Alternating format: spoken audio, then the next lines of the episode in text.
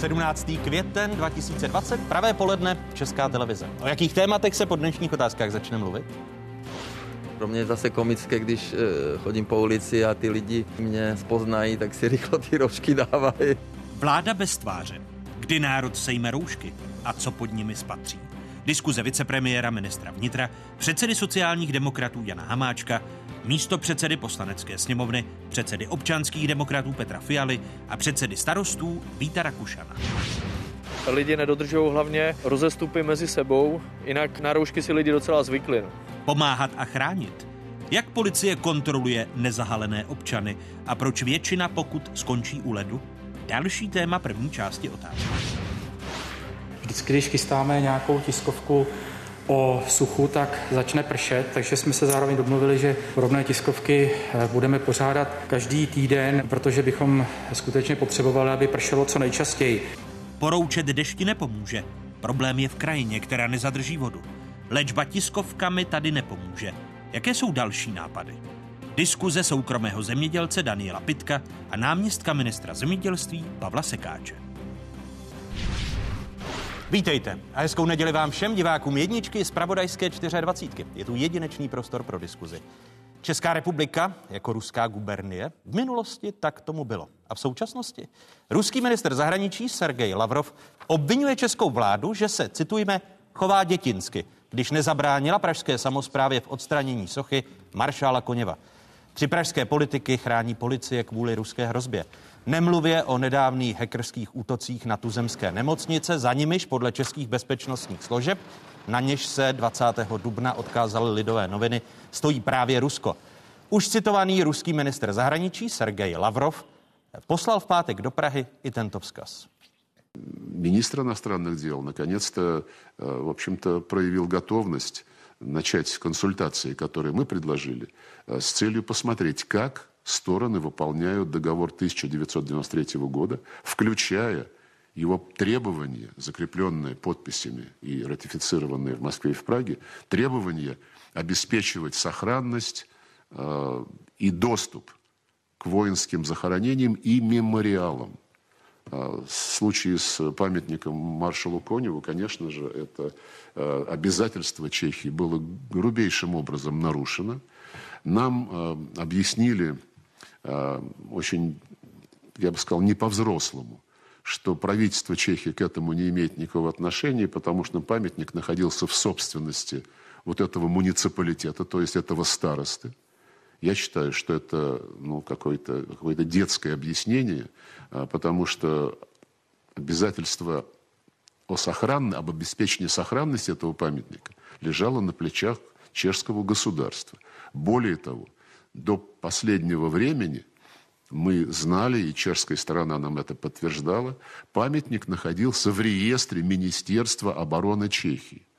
И вдруг, когда его снесли, нам стыдливо говорят, вы знаете, это не наша собственность, это собственность вот этого старосты. А, я считаю это неприемлемым, и я считаю, что нашим чешским коллегам на предстоящих консультациях придется очень серьезно объясняться – и объяснить нам, как они собираются исправить эту ситуацию. Потому что обязательство никуда не делось, и памятник должен, должен быть восстановлен. Ruskému ministru zahraničí Sergeji Lavrovovi zdatně v útocích na českou vládu sekunduje místo předseda poslanecké sněmovny, předseda KSČM Vojtěch Filip. Ten koncem týdne v rozhovoru pro ruský armádní list Krásná jazvězda zaútočil na ministra zahraničí Tomáše Petříčka, kterého nepřímo obvinil z heroizace nacismu. Citujme, kromě toho lze v naší společnosti v posledních letech vypozorovat zjevný růst fašistických tendencí které v řadě případů zůstávají nepotrestány, konstatoval místo předseda sněmovny Vojtěch Filip a dodal, a někteří lidé záměrně podporují neonacismus a oslabují banderovce a vlasovce. Mám za to, že je to hamba mezinárodní velikosti a naprosté fiasko šéfa české diplomacie, který měl okamžitě rezignovat nebo by měl být bez prodlení odvolán z funkce. Tolik citát slov Vojtěcha Filipa. Prvními hosty dnešních otázek jsou vicepremiér, ministr vnitra, předseda sociálních demokratů Jan Hamáček. Pane ministře, vítejte, hezké nedělní poledne přeji. Dobrý den. Vítám i místo předsedu poslanecké sněmovny, předsedu ODS Petra Fialu. Hezké nedělní poledne i vám, pane předsedo. Dobrý den. A mé pozvání přijal člen sněmovního zahraničního výboru, člen sněmovního výboru pro bezpečnost Vít Rakušan, předseda starostů a nezávislých. Vítejte, hezký dobrý den. Hezké poledne, děkuji za pozvání. Pane vicepremiére, začnu u vás. Zalistoval jste v těch uplynulých týdnech či měsících, že podpora KSČM, nepřímá podpora tolerance vlády je někdy s příliš vysokou daní? Já, pokud se mě ptáte na ta aktuální vyjádření eh, pana předsedy Filipa, tak eh, bohužel musím konstatovat, že komunisté mají sjezd. A eh, toto je bohužel předsedová retorika. Já nevím, jestli panu předsedovi Filipovi v boji s tím neostalistickým křídlem pomůže, eh, když se bude vyjadřovat tak, jak se vyjadřuje, ale eh, mě to mrzí, protože eh, některé ty výroky jdou velmi za hranu a vy jste ho necitoval, ale ta věta, která kritizovala ještě, nebo se, ještě ho budu nebo se citovat, legionáře. československým ano. legionářům. Můj praděda bojoval v bitvě u Lipek, byl tam těžce zraněn, takže to já to beru osobně. A ty výroky jsou naprosto nepřijatelné a samozřejmě můžeme se bavit o tom, proč ta vláda vznikla, jak vznikla. Ona tady jiná alternativa moc nebyla, ale tady se ukazuje, ukazuje, že je důležité, že platí to, co jsme říkali, když sociální demokracie vstupovala do vlády, že KSČM nebude mít vliv na zahraniční politiku eh, České republiky. Bych vám namítl, že ho svým způsobem má, protože máme no. místo předsedu poslanecké sněmovny Vojtěcha Filipa, máme je zodpovědný zastoupení ve vedení poslanecké sněmovny. Ale on je zodpovědný za zahraniční politiku. Ne, on je zodpovědný za to, že koordinuje zahraniční delegace, to znamená má seznam a tam si očkrtává, a je to, kam je to, který výbor je to, pojede. Je to, je to ale správně, to je, že to je, to je, je v technikálie, to je naprostá technikálie. On to dělal vždycky, dělal to za mě, dělal to tuším tuším i za mých předchůdců, prostě měl na starosti koordinaci výjezdů poslanecké sněmovny. Rozhodně to není o tom, že Vojtěch Filip by určoval, co bude poslanecká sněmovna na těch výjezdech říkat. Znovu říkám, on má na starosti tabulku a kontroluje, kdo kam pojede. No ale pokud se nemýlím, tak v té polistopadové historii není mnoho příkladů, kdyby předseda jakékoliv politické strany eh, v rámci svého sjezdu eh, kritizoval členy vlády eh, pro ruské státní médium tak je to velmi nestandardní. Já nevím, proč si k vnitropolitickému boji nebo předsezdovému boji vybírá zrovna armádní, armádní médium Ruské federace, ale znovu říkám, z mého pohledu je klíčové, že komunisté nemají vliv na zahraniční politiku České republiky. Pan ministr zahraničí to dělá dobře a mimochodem, pokud pan eh, místopředseda Filip eh, tady mluví o nějakých tendencích eh, nárůstu neofašismu a tak dále, tak já vůbec nechápu, co s tím má společného ministerstvo zahraničí, to je agenda ministerstva vnitra, tak má kritizovat mě a má volat potom, ať odstoupím já. A já se s tím potom můžu samozřejmě utkat a můžu mu zdokladovat, co dělá policie eh, v boji proti extremismu. Mimochodem, eh, nedávno jsme byli zase kritizováni jako ministerstvo vnitra, když jsme předkládali ty různé zprávy o extremismu v České republice, že je to moc tvrdé a tak dále, tak si budou muset kolegové ujasnit, eh, co je pravda. Ale rozhodně agenda extremismu není agendou ministerstva zahraničních věcí, to patří mě a policii. Vy, když jste zmínil rozhovor pro krásnou zvězdu a tu pasáž, která vás osobně se nejvíce dotkla, můžeme se na ní podívat, protože právě Vojtěch Filip eh, v rozhovoru eh, pochválil ruskou vládu za to, že, cituji, nenutí místní úřady v Rusku ke svolení se stavbou pomníků československým legionářům padlým v boji s ruskými bolševiky a následuje citát. Členové KSČM a další občané České republiky kladně vnímají fakt, že vláda Ruské federace není zainteresována v přinucení místních mocenských orgánů, aby budovali pomníky těch českých legionářů, kteří v Rusku nikoho neosvobozovali a neudělali nic dobrého pro nejmimořádnější světovou socialistickou revoluci minulého století v roce 2017 v Rusku. To si může oficiální představitel České republiky dovolit Aniž by je, z toho byly nějaké důsledky, pane eh, On je člen parlamentu, to znamená, poslanci si mohou říkat, co chtějí a nesou za to odpovědnost. Ale on je místo předsedou poslanecké sněmovny. Je, Tam se znovu. Protože, protože sociální on demokracie může, on si dlouhodobě může prosazuje, aby to zastoupení ve vedení poslanecké sněmovny bylo poměrné. Stejně tak tam sedí kolega Okamura, ke kterému mám také spoustu výhrad. A nicméně, pokud chceme zachovat ten princip poměrnosti, tak, je, tak to tak musí být, jak to je dneska. To ale neznamená, že, že budu podporovat takovéto skandální výroky. To je Jinými slovy, pohledu to je samozřejmě bolševické vidění, vidění historie. Já chápu, že pro komunisty největším vítězstvím byla říjnová revoluce, ale eh, zaplať pámbu eh, minimálně první republika se, se, se zrodila na bojištích eh, i v Rusku a zrodila se díky krvi našich legionářů. A pokud to někdo nevidí, a možná komunisté chápou první republiku jako tragédii, ale to je potom o výkladu dějin. Já si stojím za tím, že Československo díky boji našich legionářů získalo svobodu. Bez jejich obětí bychom svobodní nebyli. A pokud to někdo popírá, no tak prostě mají jiné vidění historie. Po, ale považujete pambu, tato slova za vlastizrádná? Já bych nešel tak, že by to vlastizrádná, já je pokládám za velmi nešťastná, možná hloupá. Uh, měla by být vyvozena nějaká odpovědnost pro Vojtěcha Filipa z těchto jeho slov? Takhle, eh, on oslovuje nějaký svůj elektorát, který to chce slyšet, stejně jako... V Rusku. tak, já douf, tak pokud to dělá kvůli Rusku, tak, tak mám o starost méně, ale, ale předpokládám, že to je součást nějakého vnitř, vnitrostranického boje. České republice. Tak já znovu říkám, komunisté na zahraniční politiku této vlády vliv nemají, tak to je nastavené od začátku. My jsme členové Evropské unie, jsme členové Severoatlantické aliance a tak to také zůstane. Jaké důsledky, pokud by nějaké důsledky eh, pro Vojtěcha Filipa měl mít tento citovaný rozhovor, kde jde proti památce padlých legionářů jen kvůli tomu, že se nezapojili do Velké říjnové socialistické revoluce, pane předsedo Fialo? No, kdyby to celé byl jenom Vojtěch Filip a nějaké výroky, tak to tak velký dopad na Českou republiku nemá, ale já se obávám, že to je součást širšího proudu. Tady se eh, dlouhodobě setkáváme s pokusy otočit naši zahraniční politiku někam jinam. Zahraniční politiku si tu dělá Pražský hrad, zahraniční politiku si tu dělá premiér a pak je tu nějaký minister zahraničí, který na to moc velký vliv nemá, bez ohledu na to, jestli má dobré názory nebo ne. A e, Komunisté mají dlouhodobě vliv na vládu. Si jenom vzpomeňme, když si má Andrej Babiš vybrat, jestli délku nouzového stavu udělá podle, pana, podle svého ministra vnitra nebo podle komunistů, tak to udělá podle komunistů. Tak to prostě je, takže ten vliv je poměrně velký. Pro mě je to celé naprosto nepřijatelné a víte co, to hlavně ohrožuje české lidi. Tady ta orientace na Rusko, poklonkování východu, to je vlastně něco nesmírně nebezpečného. Z východu nikdy nic dobrého nepřišlo. My jsme orientovaní na západ, musíme být orientovaní na západ, to je náš bezpečnostní zájem a e, tyhle výroky jsou prostě pro mě naprosto neakceptovatelné. Znovu se ptám na tu odpovědnost. Měla by e, přijít nějaká odpovědnost e, vůči těmto slovům, které jsem citoval? Dáte se předsedy politické strany, která nikdy nevolila komunisty do čela poslanecké sněmovny, do vedení poslanecké sněmovny. My s tím nesouhlasíme, protože jestli se někdo hlásí Eh, k zločinné ideologii, způsobem, jakým to dělá komunistická strana, nemá co dělat ve vedení poslanecké sněmovny. Má Vojtěch ta... Filip vliv na zahraniční politiku v rámci poslanecké sněmovny, nebo je to tak administrativní? My jsme, ho tam, my jsme ho tam nevolili a uh, myslím si, že je chyba, že, eh, že reprezentanti těchto názorů uh, tam jsou. A pokud jde o ten vliv, tady dávám do značné míry za pravdu panu vicepremiéru Hamáčkovi.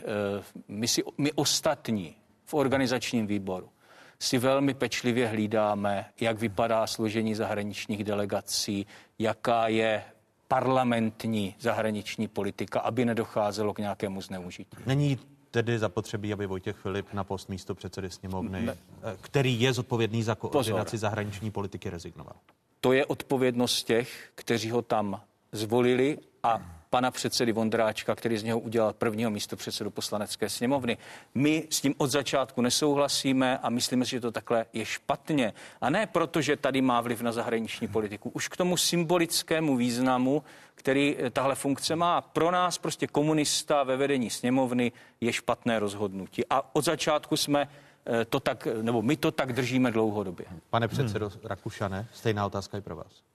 Tady je to celkem jasné. Vojtěch Filip by neměl v této situaci být nadále místo předsedou poslanecké sněmovny parlamentu České republiky.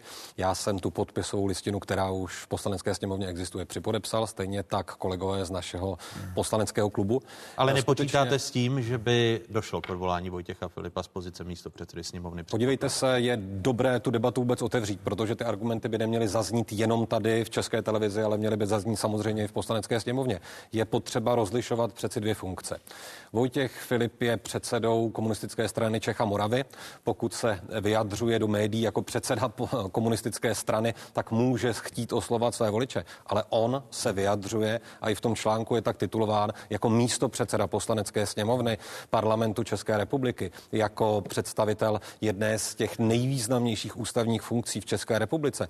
A v té chvíli by měl být přeci člověkem, který reprezentuje zájmy České republiky. A ta jeho slova, která tam zazněla, na, na jdou místo, z mnoha ohledů. Namísto toho uh, pomlouvá no, a nepřímo obvinuje ministra zahraničí z propagace na, na Tak to je podle mě něco absolutně nepřijatelného. Já mohu být mnohokrát kritický k současné vládě, ale jednou z těch světlejších výjimek je právě ministr zahraničních věcí, který v této chvíli se eh, chová eh, poměrně autenticky silně a tak, jak bych očekával, můžeme se bavit o nějakých akcentech, ale jak by se měl ministr naší vlády v této chvíli chovat jako vlády členské země EU, eh, e členské Počítáte země s tím, NATO. jako zahraniční výbor, že se budete slovům Vojtě Vojtěcha Filipa věnovat a zabývat jimi? Ono je to na tom zahraničním výboru trochu těžké. My jsme se tam teďka pokoušeli zabývat Čínou, pokoušeli jsme se zabývat pánem hradním kancléřem Minářem a potom se ukáže, že ve chvíli, kdy se vlastně hlasuje a já jsem navrhoval například, aby byl pozván anebo alespoň osloven přímo prezident republiky, když se s námi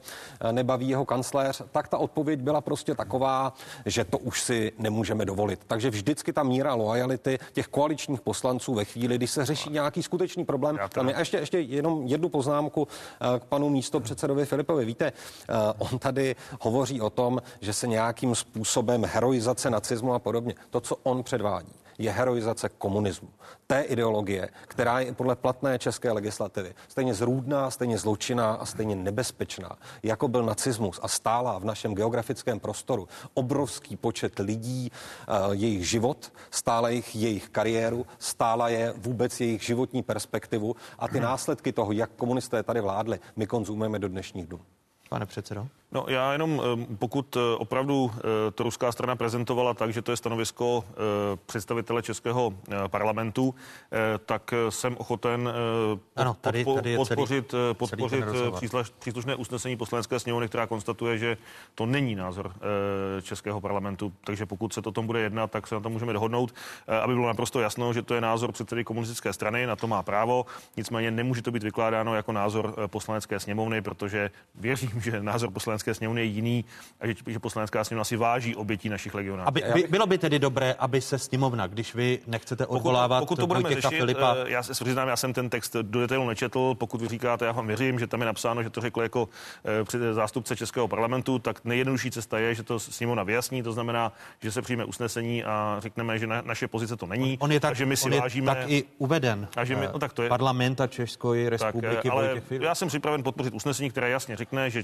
poslanecká sněmovna si váží role eh, legionářů při vzniku Československé republiky. To si tak, myslím, že je tak. sice věc, která by, by měla být automatická nebo jasná, ale pokud je to potřeba jasně jo. říci, tak jsem připraven pro to hlasovat a podpořit. Tak, tak to, to je Petr výborné, Fiala. ale řekněme si, co se tu děje. Tak eh, tady máme tři politiky v České republice, kteří mají policejní ochranu, protože si dovolili říct něco proti, co se nelíbilo Rusku. Tady nám Rusko otevřeně hrozí, ne, vyvíjí na nás tlak, aby jsme prostě eh, tady měli pomníky, jaké se jim líbí a neměli ty, které se jim nelíbí. To je prostě celé naprosto nepřijatelné a tady já očekávám jasnou pozici a silnou pozici české vlády, protože jde o české národní zájmy a musí se jednat rychle. Víme, že tady ruská ambasáda má nadprůměrný počet. O, to, o tom ještě, pane předsedo, bude to jsou věci, řeč, ale... To jsou věci, ale o, kterých se musíme bavit a které s tímto souvisejí. Pak se nedivme, že tady prostě komunisté, kteří mají vliv na vládu, neříkám, že v zahraničí, doufám, že ne v zahraniční politice, ale vliv na vládu mají, tak si dovolují to, co si dovolují. A to jsou věci, které ohrožují bezpečnost a zájmy českých občanů. Já bych chtěl jenom reagovat, pokud ta slova, která tady řekl pan vicepremiér Hamáček, skutečně splní, pokud skutečně je ochoten té diskuzi otevřít to na plénu poslanecké sněmovny, no tak já budu první, který jako člen zahraničního výboru skutečně přijde s tím, aby se to téma otevřel. Uvědomme si ale, že ten kontext je širší, že komunisté se tak chovají dlouhodobě. Měli jsme tady poslance Ondráčka, který přijel na Donbas, hrála mu tam česká státní hymna, cestoval podle mých informací s diplomatickým pasem a podobně. Teď Vojtěch Filip hovoří pro Koněva, tedy jeho sochu bychom měli vrátit a proti našim legionářům. Takže to, co řekl pan moderátor vlasti zrádné, no já nevím, já nejsem schopen toto posuzovat, ale minimálně proti našim národním zájmům to určitě tak ta vystoupení já, já jenom, jenom šla. konstatuji, že v té bitvě u Lipek na druhé straně byli komunisté. To znamená, eh, komunisté jak si eh, mají, eh, jsou lojální jinam než, než našim legím, ale to, ne, to znamená, ale z mého pohledu, že potřeba jasně říci, jaká ta role našich legionářů byla. Já jsem připraven to podpořit. No, taky tu máme premiéra, který skrýval si na, na ruském okupovaném Krymu. To nezapomeňme, to jsou všechno všechno ty kontexty, do kterých to prostě zapadá a které já považuji za riskantní a nebezpečné. Teď uh, už vy už jste to zmínil, pane předsedo, ochranu, uh, policejní ochranu tří komunálních politiků. Uh, připomeňme, že týdenník Respekt napsal, že do České republiky přicestoval pracovník ruských tajných služeb, který měl údajně za úkol české komunální politiky zlikvidovat. A v pondělí 11. května ruské velvyslanectví v Praze vydalo prohlášení na svém Facebooku, eh, cituji, eh, že jeho zaměstnanec kvůli lživému a nepodloženému obvinění z přípravy útoku na pražské politiky čelí výhruškám. Eh, ruská ambasáda proto požádala o poskytnutí policejní ochrany a učinění takových opatření, která zabrání útokům na ruského diplomata. Podle ministra zahraničí Tomáše Petříčka výhrušky řeší policie. Nevím prvé, jaké povahy jsou ty výhrušky. To musí vyhodnotit především policie. My jsme postupovali standardně, eh, tuto žádost jsme předali, eh, budeme odpovídat. Eh, je to na vyhodnocení policie, jak, jaké bezpečnostní hrozby zde jsou. Abych jenom upozornil, že bych očekával i od ruské strany, jestli nebudeme vzkazovat tyto věci přes Facebook či sociální sítě. Já i s ohledem na minulé komentáře pana velvyslance bych chtěl zdůraznit, že pan velvyslanec je v naší zemi hostem. Eh, je to diplomat, měl by eh, se starat o vzájemné vztahy, nehrát si na mediálního komentátora. Řekl v rozhovoru pro Českou televizi minister zahraničí Tomáš Petříček a podle nejnovějších informací ministerstvo zahraničí okamžitě žádost ruské ambasády předalo ministerstvu vnitra, respektive policii. Pane vicepremiére, nemělo by to být tak, že spíš bude vypovězen ten diplomat, který je bezpečnostní hrozbou eh, pro české komunální politiky, než aby měl policejní ochranu. A pro pomáj? Eh, pane redaktore, vy mě dostáváte do situace, že mě nutíte mluvit eh, o věci, o které mluvit nesmím. Já se nechci jak si vystavit trestnímu stíhání za to, že tady něco vyzradím navíc k tomu, co už tady někdo vykecal. To znamená, a což je mimochodem strašný. Ambasáda o ní mluví. Ne, ne, moment. Ruska. Jako, to, co se stalo, je obrovský problém a já jenom doufám, že ten, kdo tu informaci pustil do veřejného prostoru, takže za ní bude odstíhán, protože to zkomplikovalo život eh, spoustě lidí, zkomplikovalo to práci našim bezpečnostním službám, de facto to vyhodilo do vzduchu případné možné reakce našich služeb na případné hrozby a současně to samozřejmě ohrozilo spoustu životů, takže já doufám, že policie zjistí, kdo to byl a že ten člověk bude exemplárně potrestán, protože pokud má být bezpečnostní složky fungovat, tak musí fungovat tak eh, a, a nikdo by jim neměl házet klacky pod nohy či destruovat jejich, jejich činnost. Co se týká k té, k té ochraně, v nadsázce, prosím. Já říkám, nejjednodušší by bylo tomu člověku tu ochranu dát na 24 hodin denně, tak ho bude mít pod kontrolou, bude vidět, co dělá. A tudíž odpadne jakékoliv riziko potenciální, které by, který by mohl, kterým by mohl být. To je prosím nadsázce. Já předpokládám, že tam eh, bude nějaká debata eh, s ruskou stranou.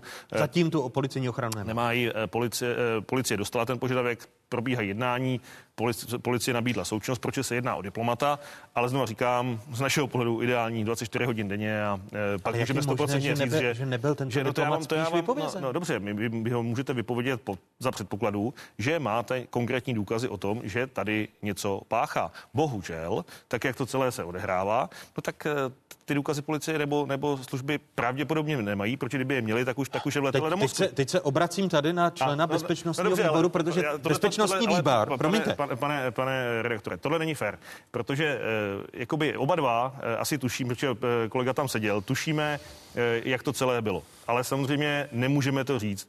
Takže já jsem rád, že eh, bezpečnostní, bezpečnostní výbor, výbor řekl, 16 že jsme, postupovali, že, jsme postupovali, že jsme postupovali správně. Ano, a postavil se za bezpečnostní složky ano, této země. Ale... Včetně eh, zástupce KSČM eh, v tomto výboru. Takže předpokládám, že ta hrozba je vážná. Proto se ptám, jak je možné, že ten eh, diplomat nebyl vypovězen. No, protože a to nejde. Ne, nejde to. No, vy země lámete, tak já, doufám, že kolega potvrdí, že e, na základě toho, co tam zaznělo, e, by to případné vypovězení bylo velmi komplikované. Tak samozřejmě my jsme se dostali k nějakým informacím nadstandardním, o kterých tato souhlasím s panem ministrem do detailů tady hovořit nesmíme. Já každopádně musím potvrdit, že ta hrozba, která tady byla, je vážná. To, co já jsem na vlastní uši slyšel, prostě považuji za prvé, za důkaz toho, že například prezidentem republiky spochybňovaná činnost bezpečnostní informační služby v této zemi vede opravdu k tomu, aby naši občané měli pocit bezpečí a bezpečnosti. Já se musím zcela jasně postavit za bezpečnostní informační službu, její výkon. Abych byl objektivní, musím ocenit následně i reakci ministerstva vnitra, která je poměrně rychle reagovalo a poskytlo daným českým politikům, komunálním politikům adekvátní ochranu. To je určitě na místě, ale ty diplomatické kroky, které se potom následně budou odvíjet, tak to už je přeci otevřená debata. Já chápu, že to má svá rizika. Chápu, že by přišla odvetná opatření z ruské strany. Chápu, že tady máme nějaké diplomatické vztahy, ale já bych byl v této chvíli rázný. My především musíme chránit naší zemi. Takže byste toho diplomata vypověděl, než abyste mu poskytoval policejní ochranu? No, ta policejní ochrana mě přijde velmi legrační, pokud se tady necítí bezpečně, ať jede domů. Tak. Ať jede domů, my ho tady nedržíme, ať opravdu jede domů, doma se určitě bude cítit bezpečně. V České republice my, pokud on je přítomen, se také necítíme bezpečně. Bylo by to symbiotické žití ruské a české strany, ať odjede. Pro, proto se ptám, jestli to riziko, to, co jste projednávali na bezpečnostním výboru, bylo z jeho strany vůči českým politikům a České republice, jakýmikoliv Eh, teď nemyslím fyzickou likvidací a, a, a... Já tady skutečně nemohu jít do žádných detailů, ale samozřejmě, eh, že jsme nějaké informace dostali a určitě za sebe subjektivně říkám, že nemám dobrý pocit, že ruskou stranu v té diplomatické sféře v Praze reprezentují lidé, jako je tento konkrétní A když člověk. pan minister říká, že není možné ho vypovědět, vy... Tak, tak, tak minister... možné to samozřejmě je. E, jako hmm. my, já jenom říkám, že to bude komplikované, protože tam bude důkazní nouze nouze, protože se pohybujeme v rovině zpravodajských informací a samozřejmě e, přijdou, přijde reakce z ruské strany a já si opravdu nemyslím, že cílem, pane, pane, pane, pane premiére, ona pokud je cílem, pokud, jasně, ale pokud je cílem tohoto příběhu, aby v Rusku zůstal náš velvyslance sekretářka a na ruské ambasádě 50 ruských diplomatů, tak, tak to tak dopadne, protože si můžeme ty diplomaty vzájemně povypovídat a zbyde tam pan, pan velvyslanec Pivoňka sám. To asi cesta není. To znamená, jediná možná cesta je, a to e, cituji pana ministra Petříčka, ať se ta debata z toho Facebooku vrátí do diplomatických salonů. Prostě my jsme aktivovali příslušný článek česko smlouvy, řekli jsme, že si o tom chceme povídat, sestavují se vyjednávací týmy, eh, na ruské straně ten tým je víceméně hotov, eh, my, my chystáme eh, český tým, ty se sejdou a diplomaticky si to řeknou z očí do očí. Pokud se začneme vyhazovat diplomaty, tak to opravdu skončí tak, že tam bude pivoňka sám a moc tam toho v Rusku nedojednáme. To si, to si myslíte, že kdyby byl tento diplomat, který představoval riziko pro české komunální politiky, pokud by byl vypovězen, že Rusové zavřou... Ne, já jsem to samozřejmě vzal na, na cásce, ale, ale tady je volání potom, ať snížíme stav na ruské ambasádě na polovičku, protože tam, že tam, že já tam jsem je, se ptal, hníz, já, že tam je hnízdo špionů. My máme, jsem se na to, to, my to, máme to, informace, kdo je kdo na ruské ambasádě, máme, máme, máme seznamy, víme i ke, ke, kterým službám kdo patří, ale, ale jenom říkám, že tohle to nejde, nejde řešit nějakým masovým exodem ruských diplomatů, protože to bude kus za kus. A exodem a, jednoho, toho, no, který žádá o policejní ochranu? To je, řešení je, já si kladu ale otázku a teď já, jakoby, já nemůžu komentovat něco, co, co, co je v režimu, takže já si myslím, že by, že by ideální bylo, aby služby pracovaly, aby, aby zjistilo, jak to celé bylo, protože ona je otázka, jak to celé bylo, protože to, to není zjevená pravda jako nikdy v, těch, v té bezpečnostní komunitě. A, a pak, ale můžeme na to reagovat tím, že to budeme řešit diplomaticky a ne, že, ne, ne, že vyházíme půlku ruské ambasády. Pane předsedo Fialo, je na místě vypovězení tohoto diplomata? Tak abych parafrázoval pana eh, vicepremiéra Hamáčka, cílem této cesty ale určitě není, aby si tady Rusko dělalo, co no chtělo, ne. ještě nám hrozilo. A to se teď prostě děje. A já nejsem člen bezpečnostního výboru, takže já nejsem ničím vázán, žádným tajemstvím, jaký žádné tajné věci neznám. A nemusím být ani odborník na zahraniční politiku, abych zdravým rozumem dospěl k tomuto. Jestli se tu cítí nějaký ruský diplomat ohrožen, tak ať jde zpátky do Ruska, kde ohrožen nebude. Ale co mají dělat ty tři čeští politici, kteří jsou evidentně ohroženi, protože říká nám to Biska, každý, kdo měl možnost Eh, slyšet ty informace tajné, tak říká, ano, na tom něco je. Takže evidentně tu máme ohrožené tři české politiky, ty musíme chránit, jsou ohroženi proto, že si dovolili něco říct vůči Rusku, velkou pravděpodobností, a na to přece musíme nějak reagovat. A mně připadá úplně jasné, že ta reakce bude silná, bude diplomatická, ale nebude to jenom s prominutím žvanění. To musí být jasné slovo a jasné kroky, aby to i ruská strana pochopila a začala se chovat k nám jako k suverénní zemi a odpovídajícím způsobem.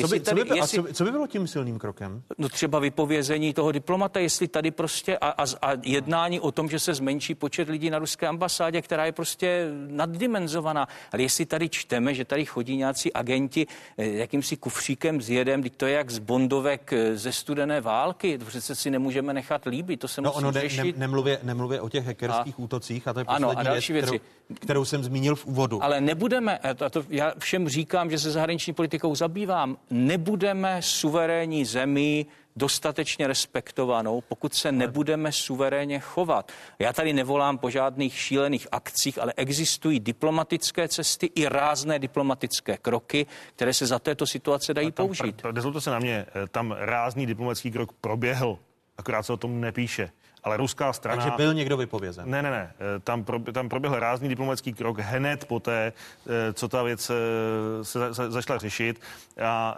ruská strana velmi zavnímala rázný diplomatický krok, ale jako já ale... nemůžu dál, nemůžu dál o tom, o tom spekulovat, ale... Takže nám nemůžete říct, o jaký rázný diplomatický krok šlo, když to nebylo vypovězení probě, no, nějakého... Prostě česká strana velmi. zareagovala velmi silně a myslím si, že ruská strana uh, tu, tu, tu informaci zavnímala. Ale zatím to není to, pane, pane předsedo, z toho, z toho, co jsme slyšeli Sergeje Lavrova uh, v rozhovoru pro přece nečekáte, RBK... Přece nečekáte, že Rusko jako ze dne na den změní taktiku, to je prostě jejich standardní postup. My na to musíme adekvátně reagovat, samozřejmě při vědomí toho, že máme taky nějaké zájmy a já jsem přesvědčen, že ministerstvo zahraničí zareagovalo správně a, a teď nás čeká diplomatické jednání, které bude složité, ale z mého pohledu eh, ono víc alternativ, eh, eh, pokud to chceme řešit diplomaticky, nemáme. Prostě ne, musíme se s to tak, o tom bavit a musíme... Rusko, Rusko provokuje a zkouší ale... naši slabost a ukazuje se, protože tak zmínil jsem ty, zmínil jsem ty hackerské já útoky, jsem, pánové, já... s dovolením, jestli no. můžu, pane předsedo, když se podíváme na přehled, předloni v červnu čelila útoku, hackerskému útoku plicní nemocnice v Janově na Rokycanu. Loni v prosinci měli zavěrovaný systém v Benešovské nemocnici. Ochramená byla také počítačová síť společnosti OKD. Letos v březnu hekři napadli počítačové systémy ve fakultní nemocnici v Brně, psychiatrické léčebně v Kosmonosech. V dubnu se terčem útoku stály i další čtyři nemocnice. Ze zjištění antivirové firmy ESET vyplývá, že stopy útoků do nemocnice na ty nemocnice vedou do Ruska. Ruské velvyslanectví to popřelo. Lidové noviny ale 20. dubna s odkazem na dva e, zdroje obeznámené s vyšetřováním uvedly, že všechny stopy vedou právě do Ruska. Pane no, vicepremiére, ale, ale to je zase, zase, zase všechno v režimu a pokud chcete komentovat režimu a informace. Obecně samozřejmě platí, že státy světa používají eh, kyberprostor k tomu, aby buď prosazovali své zájmy, nebo aby oslabovali potenciálního protivníka. To tak prostě je. A úkolem naším je nastavit ty, ty, ty naše obrané mechanismy tak, aby se jim to nedařilo. A je, je, to, je to já Rusko, vám teďka které, ne, ne, tady běží to... policejní vyšetřování, eh, které, které zjišťuje, jak to bylo. Obecně platí, že, že, že většinou se dá dohledat, odkud ten útok přišel, ale já vám konkrétní policejní vyšetřování komentovat nemůžu. Ne, to určitě. Ne, tam, já se ptám jenom někdo, na to, až někdo přijde jestli a řekne, mi můžete že jako... to byla osoba XY z ne, města ne, ne. B, tak můžeme říct, že to, jenom, že to jenom se ptám, udělal. jestli mi můžete potvrdit tu informaci lidových novin. Ne, nemůžu vám potvrdit nic, protože já, se, já nebudu ten, který bude tady vyzrazovat uh, utajované skutečnosti. Já vám říkám, že policie to šetří a až to došetří, tak můžeme říct, kdo zatím stojí. A kdy to došetří? To je otázka na policii, ne na mě. Hmm, ale protože zatím policie nedošetřila. A tady jsme jako opravdu, ale přeci jako dejme to o tu jednu rovinu výš. Tady prostě všechny ty kroky, které se ukazují, prostě ukazují na jednu jasnou věc. Rusko naplňuje vlastní doktrínu zahraniční politiky. Ale samozřejmě. A tady je potřeba si uvědomit, že ono má definováno NATO jako svého ústředního Ale nepřítele. To my všichni víme. A my bychom chtěli jako mít tady tu identitu toho vnímání, že my to na to jsme. Takže ale, my jsme nepřátelskou zemí pro Rusko, ale já říkám jenom, jenom ten kontext. Kyber, kyberútoky, podivné špionážní aktivity uh, na našem území. A vy jako člen kdy zahraničního jindy, a bezpečného... Kdy, kdy jindy máme šanci k nějakému ráznému diplomatickému kroku? Já jsem dva roky v poslanecké sněmovně, dva a půl. Kolikrát už jsem se na zahraničním i bezpečnostním výboru bavil o nějakém ruském kontextu a bavili jsme se o tom počet ruských diplomatů na ambasádě. Kdy jindy, než když máme nějaké informace potvrzeny našimi bezpečnostními složkami, bychom se měli odvážit k nějakému... Ale k tomu řekněme, přece slouží ty diplomatické jednání. My jsme ano, svolali, svolali jsme jednání, kde se pokud, o těch věcech budeme bavit. Pokud to diplomatické a... jednání skutečně povede k tomu, že se budeme bavit o snížení počtu diplomatů na ruské ambasádě v Praze, to je, no tak je to každopádně, no, je to podle mě adekvátní reakce. Tak to je na, na ministerstvo zahraničí, ale já předpokládám, že, že to téma tam, tam otevřeme, protože pokud se bavíme o takovýchto věcech, tak to, že tady je disproporční počet ruských diplomatů vůči tomu, co, no. co mají jinde a co, co máme ale to je právě ta silná Dobře, česká zahraniční ale, politika, o které se tady bavíme. Ale, ale my to děláme tak ministerstvo zahraničí svolalo ta jednání a tam se o tom bude bavit. Já jsem měl dojem, že tady voláte po nějakých exemplárních deportacích. Exempla... Tak ne, to, my se bavíme o tom, že, o tom, že, že lze využít, jako téma, lze využít ojedinělého momentu. Tak pokud se bojíme, že to otevřeme jako téma na česko-ruských eh, jednáních, tak to je v pořádku a takhle se to má dělat. Já no, aby, to, aby to bylo efektivní, aby to zase nezavřelo jako tak. vždycky, pane. Já nech, pane, nechci skákat. Vždycky se musíme, ne, diplomacie o to, že se s někým dohodnete. jako, Ale když si někdo nechce... Ne, já se, promiňte, já se jenom ptám o hranici. Vy, vy nevnímáte to, že, že Rusko je čím dál... Uh, jak to říct diplomaticky? Asertivnější. Asertivnější, no, provokuje a my si to necháme líbit? Ale necháme líbit. Já si myslím, že jsme zareagovali adekvátně.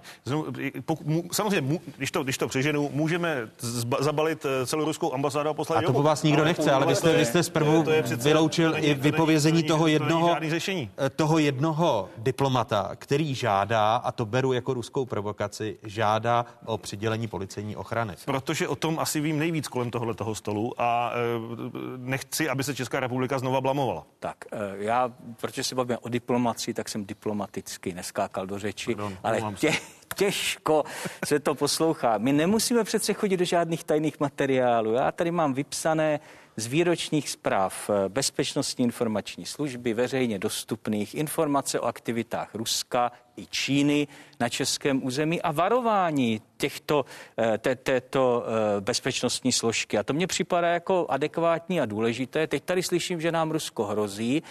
Dokonce nám tady vykládají, jaké tu máme mít pomníky, jaké pomníky tu mít nesmíme. Do toho tady máme tři politiky s ochranou. A co ještě víc chceme, aby jsme přijali reakci, která bude diplomaticky srozumitelná, ale i viditelná. Opravdu si nemůžeme nechat líbit, aby ten vliv prostě rostl. A jestli tu máme politiky, kteří spochybňují práci tajných složek, kteří říkají, že prostě se nemůžeme orientovat jenom, nebo hlavně na západ, ale máme tady rozvíjet vztahy na východ, což já taky říkám, ale ne tímto poníženým a, a nebezpečným způsobem pro Českou republiku. No ta pak se, tak se pak nedivme, že si ty země dovolují víc a víc, ale my to nemůžeme připustit. Já říkám dost, je potřeba jednat a chci po vládě, aby adekvátním způsobem jednala. Já tu, já tu adekvátní reakci tím nevidím. No, jako vracíme se v tom kruhu a potom tady máme subjekt podporující tuto vládu, hmm. který prostě jde absolutně opačným směrem a proti zájmům toho, jak by Česká republika v této chvíli měla reagovat. Je to těžké. 660 dní. Právě po této době skončí o půlnoci na pondělí nouzový stav. Ten vláda vyhlásila 12. března. I po skončení stavu nouze budou v České republice platit některá bezpečnostní opatření. Na místo krizového zákona však budou platit podle zákona o ochraně veřejného zdraví. Eh, v uplynulých 660 dnech jsme byli svědky mnoha zmatků v čele eh, s vyhlášením různých termínů, ku příkladu, kdy se budou a nebudou nosit roušky. Vraťme se v čase. Shodli jsme se na tom, že v tuto chvíli nebudeme říkat žádný termín eh, ukončení povinnosti nošení roušek. Jsme připraveni ukončit eh, tu plošnou povinnost nosit roušky v průběhu června. Dá se očekávat, že ve vnějším prostoru bude určité rozvolnění, ale to by mělo nastat opravdu až na ty prázdninové měsíce. My jsme stále hovořili o tom, že skutečně v průběhu června, takže um, ten, ten výsledek jednání je skutečně 15. 6. Pokud ta čísla zůstanou dobrá, tak se můžeme bavit o tom, že roušky zůstanou pouze v uzavřených prostorách. Od 25. května tedy bude povinnost nosit roušky eh, v úvozovkách pouze ve vnitřních prostorách staveb, pak v prostředcích eh, veřejné dopravy, ale i taxislužby. Pane vicepremiére, je to definitivní ten 25. květen. Tak se rozhodla vláda a samozřejmě pokud se nestane něco nepředvídatelného, no tak to platit bude. Já jsem tady eh, pečlivě poslouchal eh, tu, eh, ty výroky. No, prostě ta situace se nějak vyvíjí a vláda na to adekvátně, adekvátně musí reagovat a přijde mi v situaci, kdy opravdu ty, ty nárůsty nebo ten ten, toto šíření toho viru klesá eh, až na desítky případů denně eh, proti stovkám, které byly dříve, no tak eh, z logiky věci se můžeme bavit i o tom symbolu, chcete-li, což jsou ty roušky. Vy připravujete novou krizovou legislativu, kterou probíráte i v v kruhu s těmito hosty, tedy s Petrem Fialou a Vítem Rakušanem. Už jste se dohodli na tom, zda ta legislativa bude schválena pro tu případnou druhou vlnu, kterou část epidemiologů očekává na podzim? Eh, no, eh, my jsme v situaci, že to nejprve eh, musíme napsat. To není o tom, že to někdo napíše za týden, protože to je celkem razantní změna krizové legislativy. Takže my v rámci ministerstva vnitra pracujeme na nějakém návrhu. Já mám pocit, že jsme se shodli na postupu. Tam, když jsem byl na té schůzce s opozicí, tak tam padla schoda vlastně i na tom směru, kterým potom vláda šla, to znamená eh, ten jednorázový zákon eh, řádným postupem v poslanecké sněmovně a do té doby práce na, na, na změně ústavního zákona a případných dalších zákonů na to navazujících. Mně to přijde logické, protože pokud chceme uchovat to klíčové, to tam zaznívalo z opozice, aby vláda podléhala kontrole poslanecké sněmovny, tak tam prostě musí být nějaký moment, kterým ta sněmovna tu vládu může vypnout. A to se nedá udělat jinak, než přes ten zákon o bezpečnosti České republiky, kdy se tam prostě definuje nový typ eh, mimořádného stavu, stav pandemie, chcete-li, eh, a řekne se, pokud vláda vyhlásí tento stav, no a zase bude mít nějakou omezenou dobu, sněmovna to bude muset moci kdykoliv zrušit, nebo při překročení té hranice bude muset potvrzovat, tak může dělat toto. A to se definuje buď v krizovém zákonu nebo v zákonu o e, ochraně veřejného zdraví. Ale to klíčové je, že ta vláda musí jasně říct, že už ten stav není normální, že nejsme ve standardním režimu, že se přepínáme do nějakého nouzového a sněmovna má právo kdykoliv říct si ne, ne, ne, eh, dost, tohle je přehnané, my vás vypínáme a vracíme vás zpátky. A kdy budete mít e, tu sadu zákonů napsánu? Já, když se, my, máme, když... my máme termín po prázdninách od vlády, ale já jsem přesvědčen, že to zvládneme rychleji. Já bych chtěl mít první text do půlky června. Do půlky, do půlky června. Vy jako opozice toho, jak s vámi Jan Hamáček a vláda komunikuje, tak jste ochotni i změnu ústavy eh, podpořit? Ústavního zákona. Nebo ústavního zákona eh, v té věci, pane předsedo Fialo. Tak nejprve něco pozitivního. Dobré je, že pan místopředseda vlády Hamáček skoro jako jediný s námi komunikuje. To bych vůbec ocenil, protože to není naprosto normální. Andrej Babiš s náma třeba nemluví vůbec. Tohle je hodně vážná věc, protože... Nebýt Jana Hamáčka, tak nemáte informace o tvorbě té no, legislativy. To, to ne a e, hlavně já oceňuji, že bylo to jednání, protože to jednání bylo poměrně rychlé a jasné. My jsme řekli, my nesouhlasíme s rozšiřováním a posilováním pravomocí ministra zdravotnictví. Podívejte se, jak to dopadlo. Musíme respektovat rozhodnutí soudu. Pojďme se bavit o zpřesnění těch pravomocí ministra zdravotnictví. A pokud budeme řešit nějakou krizovou legislativu, její úpravy, po případě ústavní změny, tak si nechme čas a udělejme to pořádně na základě širší politické zhody. K tomuto rozhodování, nebo k tomu ta domluva vedla a to je dobře. Já prostě eh, nechci, aby tady pokračoval ten koronachaos, který tady vláda opakovaně předvádí, kdy fakt nikdo neví, co, co se má dělat. Ještě jsme dospěli eh, k tomu, že vláda dvakrát rozhodla mimo zákon, vlastně nezákonně, to si myslím, že je taky špatné. A e, když mluvím o chaosu, no tak bavil, ptal jste se na roušky, tak já pořád chodím. Můžete mi nejdřív odpovědět ano. na to, jestli, jestli z toho, až jak to, s vámi Jan Hamáček? Počkejte, až to, to uvidíme. Toto bylo první jednání, kdy jsme, já bych řekl takto, my jsme zabránili tomu, aby se neprojednával ve stavu legislativní nouze další zmatený zákon, který by vedl k tomu, že by někdo měl větší pravomoci a mohl po případě rozhodovat o omezení vaší, naší svobody prostě lidí. A to jsme nechtěli. Byli jsme rádi, že s tím souhlasil pan místopředseda, měl podle mě stejný názor a dospěli jsme k dohodě, která je prostě pro občany, to je na tom podstatné, pro občany bezpečnější. Jestli prostě budeme eh, souhlasit s tím, co vláda předloží, já nevím, protože prvně to musí předložit. A uh, už jsem viděl spoustu prostě špatných předloh, počkejme. Ale zase bych řekl, když se podíváte na vývoj té koronavirové krize a postoj opozice, tak ten, kdo se choval odpovědně a kdo podpořil každý dobrý návrh eh, ze strany vlády, jsme byli my.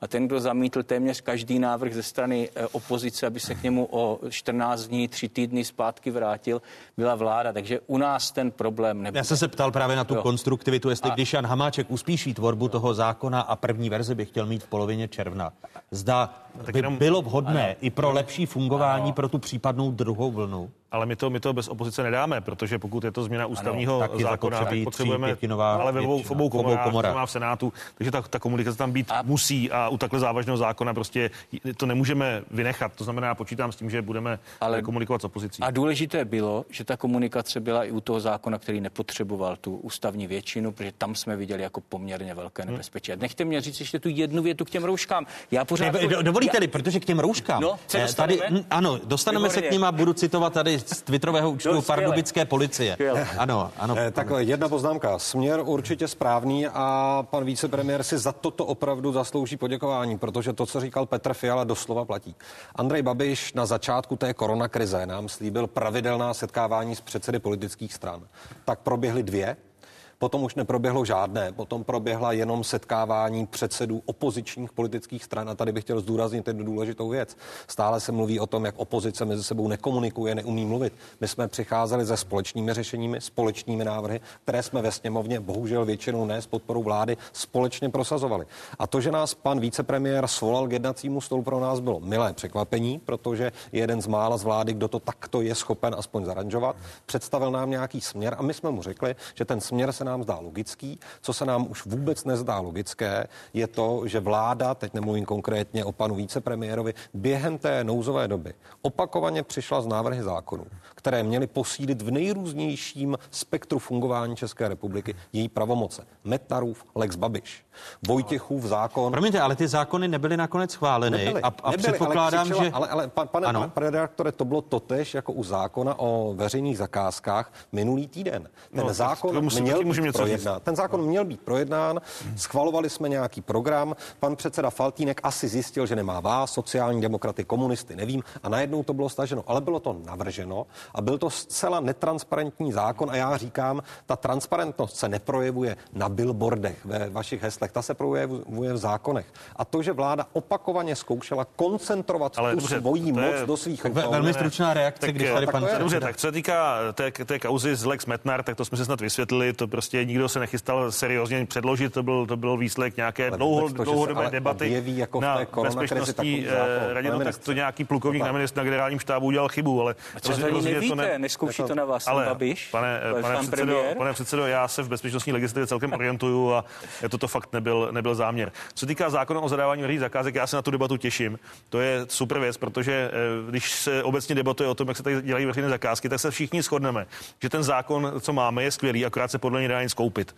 Tak když, jsme, když se nám teďka v krizi ukázalo, a já prostě se nepodepíšu pod ŘBU, protože já se nenechám zavřít. To je, vy nám všichni transparenci, všichni nám radí, jak to mám udělat, eh, ale já se potom prostě nepodepíšu, protože ten zákon, tak jak je napsaný, tak to je, to je poukázka do kriminálu. Nevím, to znamená, tak- tak my jsme, a my jsme byli vyzýváni opakovaně, ať teda předložíme nějakou změnu. Tak jsme nějakou předložili a já jsem ale říkal, nedělejte to, protože okamžitě budeme za korupčníky. A už to tady je. Už jsme, kdo, totiž v této republice kdokoliv, kdo šáhne na ten, na ten, na ten posvátnou, na tu posvátnou krávu, což je zákon o zadávání veřejných zakázek, tak je okamžitě obviněn z toho, že je korupčník. jo. Pak nám ale trvá nakupovat věci půl roku a dopadne, je to, teď klasicky, já to znám jako z mých vnitra. Takhle jsme, takhle jsme, takhle jsme, pane, pane, to pane poslanče, takhle jsme kupovali policejní, takhle ministerstvo vnitra kupovalo policijní auta, až policie jezdila ve šrotech, protože prostě se to podle toho zákona koupit nedalo. Soudíme se s úhosem a kdyby se nám, na, kdyby nám zaplať pámu nepovedlo to poslední tender, ale tak ta policie nemá v čem jezdit. Já jenom říkám, že ten zákon je asi technicky správně, akorát se podle mě velmi Ale obtížně vy, jak jako, vy, vy takhle otevřete debatu, vy nás pozvete k debatě o krizové legislativě. A to, že chcete změnit zákon o zadávání veřejných zakázek, to je zákon, který ovlivňuje denodenně chod, transparentnost, korupčnost, protikorupčnost této země. Tak vy ho otevřete najednou jako jeden ze tří bodů a sami se leknete. Sami ho z toho programu dáte pryč, takže nějaký důvod jste k tomu měli. No jasně, Teďka no, tady říkáte, že jste připravili vy, vy jste připravil, No, nebo to připravil Ne, Ministerstvo pro místní rozvoj. Já. Tak to byla paní Eh, Dostálová, ale vám dobře, se ten já návrh líbil, já- nelíbil. Já si, já si myslím, že eh, ten cest, ve finále samozřejmě ten postup je asi správně. To znamená, necháme to projít řádně poslaneckou sněmovnou a tam si to vy- vydebatujeme v rámci druhého čtení, padnou nějaké pozměňováky a já se na tu debatu těším a uvidíme, uvidíme jak, jak, jak, jak zfunkčíme ten zákon o Ale ta zadávání debata, veřejných ta zakázek. debata jistě bude fajn, protože i z té lokální sféry slyšíme, co v tom zákoně funguje nebo nefunguje. Já jenom znovu říkám, to byl doklad toho, jak vláda to období koronakrize zneužívala a využívala k posilování některých svých kompetencí v nejrůznějších oblastech. Tak A zatím- to Promiň- když jsme teď nebyl, nebyl- ne, to, nebyl, zákon pro nouzový stav, to byl zákon do budoucnosti. Ten zákon o zadávání veřejných zakázek by tady neplatil jenom v době nouzového stavu, to lidé nevědí. Ten by tady potom už platil vždycky. Takže nouzový stav zneužíváme proto, abychom přijali legislativu, zásadní změny legislativy, která ovlivní život celé republiky. To takhle se to přece Pane předsedo Fialo, chtěl jsem se dostat k těm rouškám a ke No, kompetencím výborně. policie, ale vy jste asi chtěl ještě komentovat Já zákon o zadávání určitě, veřejných aby tomu zakázek. všichni rozuměli. My jsme sami říkali, klidně upravme zákon o zadávání veřejných zakázek, aby se dali nakupovat ochranné prostředky v době krize. Ano.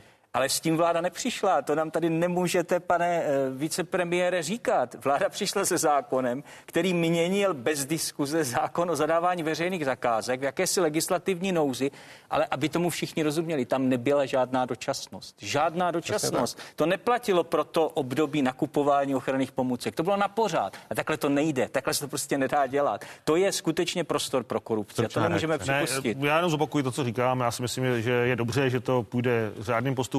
Konec konců my jsme na tom potom dohodli v rámci, v rámci jednání eh, mezi ANO a ČSSD a ty věci si vyříkáme v poslanecké sněmovně. Od 13. května, tady máme sbírku, sbírku zákonů, nám platí eh, legislativa, kde policie může pokutovat porušení opatření proti šíření koronaviru. Právě 13. května totiž vyšel ve sbírce zákonů zákon, který umožňuje policistům a strážníkům na místě ukládat pokutu až 10 tisíc korun. Policie může na místě uložit pokutu za přestupek, jak podle zákona o ochraně zdraví, tak i podle krizového zákona, pokud byl přestupek spáchány v souvislosti s opatřeními při výskytu koronaviru označovaného jako SARS-CoV-2 na území České republiky. Eh, dodám, že do středy 13. května bylo krajským hygienickým stanicím nahlášeno 11 766 přestupků. Pane vicepremiére, vy jste spokojen s tím, jak vlastně funguje a fungovalo v těch uplynulých týdnech řešení těch přestupků u těch, kteří porušovala, porušovali ta jednotlivá nařízení vlády? No, úplně spokojen nejsem, protože eh, to v důsledku eh, rozhodnutí Senátu, respektive nerozhodnutí Senátu, protože Senát vlastně eh, v tom zákoně, o kterém hovoříte, nepřijal žádné usnesení, to znamená, uběhla tam marná lhuta a po 30 dnech ten zákon vstoupil v platnost, tak prostě znamenalo, že jsme těch 30 dnů místo toho, aby aspoň část těch přestupků mohla řešit policie na místě blokovou pokutou, tak jsme prostě zahltili hygienické stanice. 11 000 správních řízení, tak mě by zajímalo, jak se s tím na těch hygienách budou, budou potýkat a z mého pohledu to všechno spadne pod stůl, protože to nestihnou zadministrovat. Proto my jsme říkali na začátku, dejme policii šanci, aby v případě, že uzná za vhodné, mohla dát blokovou pokutu. Stejně drtivou většinu těch přestupků policie řešila domluvou. Prostě přišla, řekla, nasaďte si roušku, nasadil si roušku, odchod. Myslíte, že tedy těch 11 000 přestupků skončí nevyřešených. No tak já, já pokud uh, má hygiena kapacitu na to, aby zprocesovalo 11 000 přestupků, tak, tak, tak fajn, ale já si myslím, že ne. A proto jsme chtěli právě část toho řešit blokově. A kdyby jsme vyřešili 20%, tak to je docela slušné číslo. Ale uh, Senát vůli k tomu neměl, já to respektuji, to znamená, teď to vstoupilo v platnost a mm, nicméně i takto ta policie podle mého názoru zvládla a e, samozřejmě vždycky se policie vždycky je mechanizmy, jak to vyřešit, ale mně toto přišlo čistější, tak jsem o to svedl nějaký politický souboj ze senátory. E, prohrál jsem, a, nebo nevyhrál jsem, ne, že jsem prohrál, protože ten zákon nebyl zamítnut, ale ve svém důsledku to prostě bude znamenat zatížení těch, těch hygienických stanic. Já jsem zmiňoval pardubickou policii, její twitterový účet Pardubická. Ty mají, ty mají vtipný Twitter, no, co, co, a, co napsali. Ano, na, napsa, napsali to, že ve vládních opatřeních je chaos a, a proto nakonec spíš nabádali veřejnost eh, k tomu, aby používala eh, zdravý rozum. Tak to já říkám od začátku. Ano, ale, ale policie právě říkala, že hůř se jí koná právě v, v rámci zmatku kolem těch nařízení. 7. Eh, dubna, jak vidíte na svých obrazovkách, tak Pardubická městská policie na svém twitterovém účtu napsala, cituji, vzhledem k tomu, že nařízení vlády jsou tak plná výjimek, že jejich vymáhání dnešním dnem ztrácí význam. Prosíme vás jako městská policie Pardubice o jedno. Buďte maximálně odpovědní odpovědní, je to hlavně na vás. Děkujeme o tři týdny později. Pak eh, měští policisté v Pardubicích eh, hořce odkázali na článek na seznamu CZ o tom, že tisíce přestupků bez tak skončí bez trestu, protože soud zrušil nařízená opatření ministerstva zdravotnictví. Jde o ty přestupky spáchané mezi 23. březnem a 27. dubnem letošního roku. Eh, ty zmatky pro tu případnou druhou vlnu skončí? Nebudou muset pardubičtí policisté, městští policisté eh, vydávat takové věci? Pardubičtí městští policisté by hlavně měli potírat kriminalitu a ne, ne, neplést se do politiky v nadsázce, ale eh, pro, to, to, není, to je součást eh, vlastně eh, samozprávy, respektive eh, pardubického magistrátu. Já nevím, přiznám si, nevím, kdo je, kdo je v čele Pardubic, která politická strana to má ano. na starosti. Nutí ano, tak to si musí, to si musí vyřídit v, v rámci strany, ale vážně. To je stranická nebo pluralita v rámci hnutí. Ale vážně, tak pokud by měla přijít nějaká druhá vlna, tak bychom se asi opravdu měli podívat na to, jak, jak ty případné nařízení vymáhat efektivně a podle mě už budeme vědět, jak úspěšné byly ty krajské hygienické stanice v těch správních řízeních, ale zase obecně eh, já, a ta policie, to, státní policie minimálně to dělala tak, kde to šlo vyřešit domluvou a, a výzvou k nápravě, tak se to tak vyřešilo. Těch excesů bylo minimum, jakkoliv nezastírám nějaké byly, já jsem taky dostal pár e-mailů, co všechno ta policie spáchala. Myslel jsem, ale... že jste dostal pokutu. Ne, ne, ne, dostal jsem pár e-mailů, eh, že, že, že někdo byl na někoho eh, příliš hrubý, ale to, to byly jednotlivé případy, ale obecně to policie zvládla, já chci za to policistům poděkovat, je... ale um, pokud by, bychom, nedej bože, měli mít nějakou ještě druhou, nedej bože, horší vlnu, tak by asi bylo fajn si to ujasnit, protože fakt zahrnout eh, krajskou hygienu 12 tisíci správními řízeními, to asi fakt není řešení. A zvládla policie i tu situaci na Olšanských hřbitovech 8. května. Si víte, že narážím na eh, stovku motorkářů a fanoušků ruského gengu Noční vlci, kteří se sešli na akci k výročí zvládla osvobození. To, zvládla to v rámci možností, tak samozřejmě za každou... No, policie totiž nejdříve říkala, ne, ne, že tam tak, nevidí důvod jasně, eh, k tomu to, přestupkovému řízení. To si, a... to si policie musí vyřešit, eh, nicméně tam za, tu, za každou akci je zodpovědný pořadatel, to znamená, pokud tam došlo k nějakému přestupku, no, tak by měl být odstíhán. Na druhou stranu ten charakter toho místa asi moc jiných zásahů neumožňoval. Samozřejmě mohla tam policie poslat vodní děla, rozehnat to stříkačkami, ale to asi na Olšanské hřbitovi 8. Volíte května. Extré, extré, no, ne, tak, extrémní řešení, spíš šlo o dodržování vládních nařízení nočními vlky já a jejich to říkám na cásce, já proto říkám, ten, ten, ten eh, pořadatel, pokud tam došlo k nějakému pochybení a z každého takového to schromáždění se pohyb, pořizují záznamy, to znamená, ty důkazní prostředky evidentně jsou, takže, eh, takže pokud tam došlo k tomu, že neplnili nebo ne, nedodržovali, tak, tak eh, ten, kdo to pořádal, tak bude hnát k odpovědnosti. Tak za, za, za prvé, co jste tady citoval, to, to vyjádření té policie, pokud jsem to dobře poslouchal, to je velmi rozumné. Oni vlastně říkají, je tu chaos, nikdo neví, co dodržovat, to je pravda, tak pojďme radši domlouvat. A já si myslím, že i to by měla dělat vláda. Vláda by už měla přijít do těch příkazů k doporučením, že lidi se ukázali jako nesmírně odpovědní. S tou krizi jsme si poradili díky lidem, kteří prostě vláda jim nedala roušky, lidi si je ušili, lidi je odpovědně nosili, to mně připadá jako vlastně fantastické. Mimochodem, já pořád chodím do schránky a dívám se, kdy dostanu ty roušky, které mě slíbil Andrej Babiš a nic. Říkal jsem si, možná ta pošta není spolehlivá, tak se zeptám přátel, nikdo nic nedostal. Roušky se nakoupily za miliardy, ale prostě k lidem se nějak nedostali a lidi si přesto poradili, což si myslím, eh, což si myslím, že je dobře. No a když se podíváme na ta opatření, no tak já si čtu manuál ministra školství, kde si přečtu, že aktivity mimo areál školy nejsou možné a za dva dny si poslechnu pana ministra, který řekne, naopak by bylo dobré, kdybyste dělali nějaké aktivity mimo školu, třeba výuka probíhala v lese. Přečtěte si, co je doporučení, že se má dělat na koupalištích a tak dále. Co pak se v tomto někdo vyzná a je to schopen někdo striktně dodržovat, i když chce. Vláda by měla prostě přistoupit k jasnějším informacím, neodporovat si tolik, říct, co se bude dít, jak, za jakých podmínek.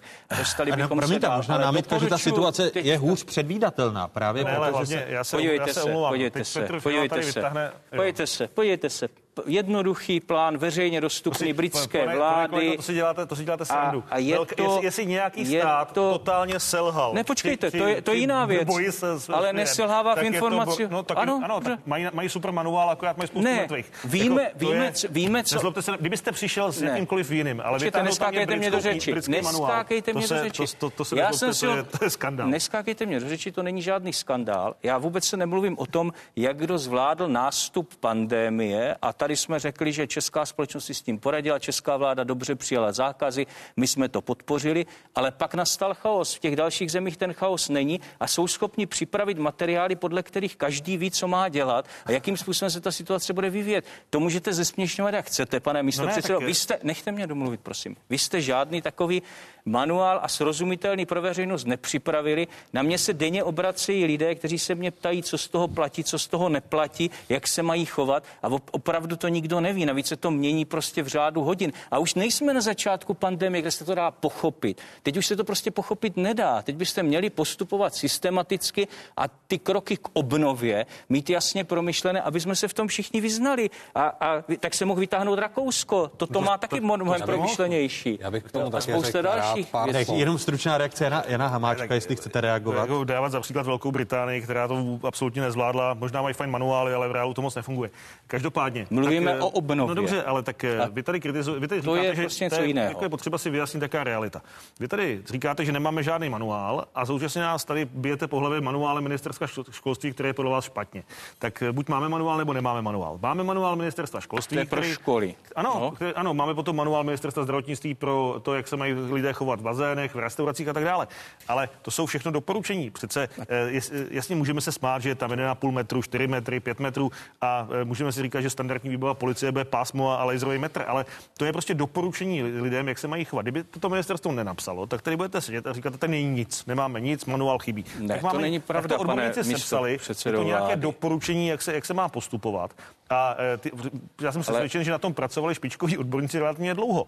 Ale tak jsme dali aspoň něco, ale jestli chcete něco jiného, tak... tak já, já nejsem řek, přesvědčen, nezlobte se, jedna krátká reakce, já nejsem přesvědčen, že na tom pracovali špičkoví odborníci dlouho a nikdo jim do toho nezasáhl. Já třeba nechápu, proč mladý člověk může jít na konci května si sednout do hospody, může si jít zaplavat do bazénu, může jít do, do tetovacího salonu a nemůže jít do školy. Nezlobte se na mě a nemusí do školy. Protože... Ne, nezlobte se na mě, toto nemá s epidemiologickými no doporučeními nic no společného a hlavně ale... to nedává... Tuto, pánové, dovo, jestli dovolíte, ale, ale, tuto, tuto diskuzi, tuto, tuto diskuzi. Kdo, kdo, stanovil skupiny, kdo stanovil skupiny pro, po 15 lidech? My? Ty. Odborníci. Ty řekli, tak, že my, ve školách tuto, je potřeba být po 15 tuto, a to je základ. Vicepremiére, my tu diskuzi dokončíme záhy, Proto protože se ještě podíváme na, na kontroly na hranicích, důležitá věc.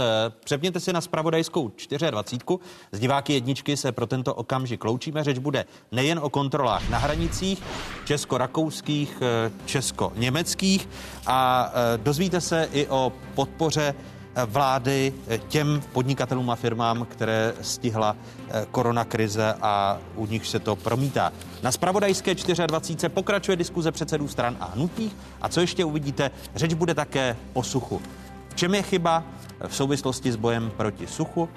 Hosty soukromý zemědělec Daniel Pitek a náměstek ministra zemědělství Pavel Sekáč. Pokračujeme po stručných zprávách na 24.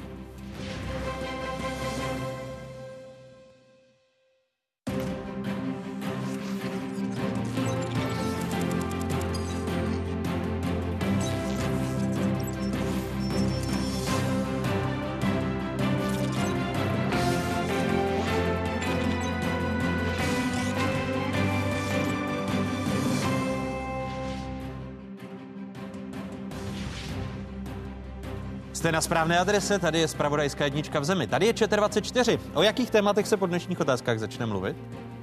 Samozřejmě, že se na to, pokud něco přijde, bychom měli připravit, ale to rozhodně nemá zapotřebí to, aby se zadávaly zakázky bez výběrového řízení. Z nouze do nouze.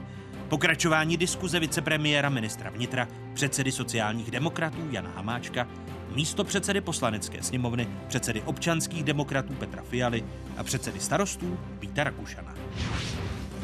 Pokud chceme zajistit lidem vodu, tak musíme budovat vodárenské nádrže. Betonové přehrady jako tvrdá odpověď suchu. Co změní a kdy? A proč je dlouhodobá péče o krajinu u politiků tak nepopulární? Diskuze soukromého zemědělce Daniela Pitka a náměstka ministra zemědělství Pavla Sekáče. Ještě jednou hezké nedělní odpoledne vám všem divákům z Pravodajské 24. Stále jste v jedinečném prostoru pro diskuzi. 660 dní právě po této době skončí dnes o půlnoci nouzový stav. Ten se týkal i kontrol na hranicích. Když se podíváme na kontroly na hranicích, otázky mají k dispozici poslední údaje policie České republiky za období od vyhlášení nouzového stavu, respektive od 16. března do 15. května. A už to sami vidíte, za uvedené období zkontrolovali tuzemští policisté na hraničních přechodech přes milion a půl vozidel, konkrétně milion 500 52 tisíc. Tato vozidla vyjížděla z České republiky a přes milion 600 tisíc vozidel mířících do České republiky. Do České republiky přitom policisté nevpustili 24 tisíc lidí. Opustit zemi zabránili 14 tisícům lidí, kterých se netýká žádná z vládních výjimek ze zákazu vycestovat. V sobotu se konalo sousedské setkání na hranicích na louce mezi německou vsí Oelsen a obcí Krásný les. Víc než stovka Čechů a Němců projevila svůj nesouhlas s uzavřenými hranicemi. Eh, sešly se tam i rozdělené rodiny, eh, z nich část žije v Německu a část v České republice a nemohou se bez komplikací navštěvovat. Německý ministr zahraničí Heiko Maas doufá, že Česko a Polsko brzy zruší kontroly na hranicích. Jednat o tom chce v příštím týdnu s Janem Hamáčkem, který zůstává hostem otázek. Ještě jednou hezké nedělní odpoledne, pane vicepremiére. Ještě jednou hezký den. Vítám ještě jednou Petra Fialu, předsedu občanských demokratů a místo předsedu sněmovny. Dobrý den. A ještě jednou vítám předsedu starostů a nezávislých Víta Raku. Kušana, teď mi zaskočilo v té roušce. Omlouvám se, ale vítejte ještě jednou. Dneska neděli už budou brzo dole snad. Pane vicepremiére, tak Majko Haas doufá, že vás v příštím týdnu přesvědčí, aby... Hajko Mas. Hajko Mas, ano. E, doufá, že vás v příštím týdnu přesvědčí, aby skončili z české strany kontroly na hranicích? Tak eh, jen, jenom teda možná pro mě překvapila informace, že jsem se o schůzce s německým ministrem zahraničí dozvěděl od vás. E, já dnes zatím nemám žádnou žádost evidovanou, protože jeho partnerem je Tomáš Petříček. Co mám je schůzka s bavorským ministrem vnitra, e, ta je v úterý na Rozvadově. E, my jsme spolu telefonovali v pátek, ve čtvrtek a dohodli jsme si, že se potkáme osobně. Obecně Česká republika bude muset vyhodnotit to rozhodnutí Rakouska, potažmo Německa a změnit režim na hranicích a my máme materiál připraven zítra do vlády, takže Eh, aktuálně platí to, že kontroly na hranicích jsou do 13. června a my máme zítra na vládě diskuzi o tom, zda tedy platí do, do 13. června, nebo zda i tady budeme moci rychleji uvolňovat. Ale Vy osobně nechci... přikláníte se k rychlejšímu uvolňování, když Rakušané nepočítají s kontrolami, tuším, od pondělka? Tak ten problém je v tom, že Rakušanům od nás skoro nic nehrozí. Ten, ten nápad té, té nemoci je, je horší na druhé straně a to platí jak pro Rakousko, tak pro Německo. A ten, to byl ten důvod vlastně, proč jsme ty kontroly zaváděli, protože jsme nechtěli uh, zavléci eh, ty případy z Rakouska a z Německa sem, takže stejně tak, jako jsme to zaváděli, tak to budeme moci uh, pomalu uvolňovat. Uh, já bych uh, otevřeně řečeno ještě chvilku počkal, to je můj soukromý názor. A Budete tedy zatím se... trvat na tom 13. červnu? Já neříkám, že to nutně musí 13. červen, ale rozhodně bych to neotvíral zítra. Já bych já chci slyšet názor ministerstva zdravotnictví, chci slyšet, jaká jsou data z Chebu a z Domažlic, protože to byly ty nejvíce postižené oblasti, možná s nějakou prognózou růstu a pokud se ukáže, že a odborníci řeknou, že to riziko zavlečení nebo toho, že nám tady budou ty případy zase růst není, tak to můžeme otevřít dříve než 13. ale rozhodně to nebude zítra. Eh, když se podíváme na to, jak lidé vnímají restriktivní opatření vlády, máme nejnovější sociologická data z trendů Česka 2020 od společnosti Kantar. Tady jsou. Ze všech restriktivních opatření lidé nejhůř snášeli zákaz navštěvovat přátele. Toto omezení vadilo třem čtvrtinám lidí. 35% je přitom považovalo za hodně nepříjemné, 38% za trochu nepříjemné. Zákaz pohybu na veřejných místech bez roušky negativně vnímá v součtu 56% lidí. Za hodně nepříjemný jej považuje 25% Zhruba stejně lidé vnímali i nemožnost vyjet na výlet. Omezení počtu osob při pohybu venku vadí necelé polovině lidí. Hodně nepříjemné je 17 Zákaz cestovat za hranice považuje za nepříjemný v součtu více než třetina lidí. 19% jej pak hodnotí silně negativně. Občany České republiky nejvíce trápil omezený kontakt, řekl v rozhovoru pro dnešní otázky spoluautor trendů Česká 2020 Pavel Ranocha. Tady jsou jeho slova. Hůře tady tohleto snášely ženy a rovněž mladší ročníky. A naopak eh, přibližně dvě třetiny seniorů říkají, že tady tohleto je žádným způsobem nepostihlo. Mladší generace a také vysokoškoláci s, o něco hůře nesli to, že nemohou jezdit na nějaké výlety, případně až do zahraničí. Dodává v rozhovoru pro dnešní otázky Pavel Ranocha. Dodám, že společnost Kantar.cz sbírala data, která jsme vám prezentovali od 14. do 30. dubna metodou Katy. Dotazování se zúčastnil reprezentativní vzorek 12 stovek respondentů. Pane předsedo Fialo, eh, také byste spíše ta opatření na hranicích uvolňoval postupněji, eh, když o tom zítra bude vláda jednat, eh, protože když se podíváme na epidemiologickou situaci v Rakousku či v Německu, tak je o něco horší než v Česku. No a záleží na tom, eh, jak a kde je horší. Jo? Když bych třeba žil v Aši a jezdil pracovat do Hofu, tak je to o něco bezpečnější, než pojedu do Chebu, kde, kde zrovna ta situace jako dobrá není. Takže i na toto se musíme podívat. Eh, je to věc jednání, nepochybně, ale je to i v zájmu České republiky, abychom, jakmile to bude jenom trochu možné z hlediska zdravotního rizika, tak ty hranice otevřeli. A to nejde jenom o cestování lidí třeba na dovolenou, ale má to vysloveně ekonomické důvody. My jsme ekonomika, která eh, je ne závislá, ale do značné míry napojená na eh, Německo, na, na celý prostor západní Evropy. My prostě potřebujeme i z ekonomických důvodů, aby se tady byl umožněn pohyb osob, aby byl tady umožněn pohyb zboží, služeb. To všechno je žádoucí. Čili jak čím dříve, to půjde, tím lépe. Čím dříve, tím lépe. Víte, Rakušane? Jednoznačně čím dříve, tím lépe. A obecně my jsme tady předtím měli debatu o tom, jak se teď stavíme k nejrůznějším těm restriktivním opatřením, roušky a podobně. My moc prosíme z toho pochopitelného, původního přístupu, takového to armádního, přísného přístupu, poručme lidem. Pojďme lidem začít doporučovat, pojďme se s nimi bavit, pojďme jim říkat, co je rozumné, není rozumné, spíš než je za něco pokutovat a něco jim přikazovat. To je prostě přístup, který je nám vlastně a konec konců, když jsem se ptal starostů na těch obcích, tak oni říkali, hele, ten zákon, že měšťáci můžou dávat pokutu, dobrý, ale oni stejně jenom napomínají. A pojďme touto cestou, protože to je, myslím, to, co můžeme. Vycestování. My jako starostové a nezávislí jsme absolutně chápali, že cestovní ruch jako takový prostě ustal. Co jsme ale od začátku úplně nechápali a dokonce byla připravena i ústavní stížnost našich senátorů, mm-hmm. podpořili nás i senátoři ODS, KDU, ČSL a dalších stran zastoupených v Senátu, to právě byla ta nemožnost vycestovat mm. z České republiky.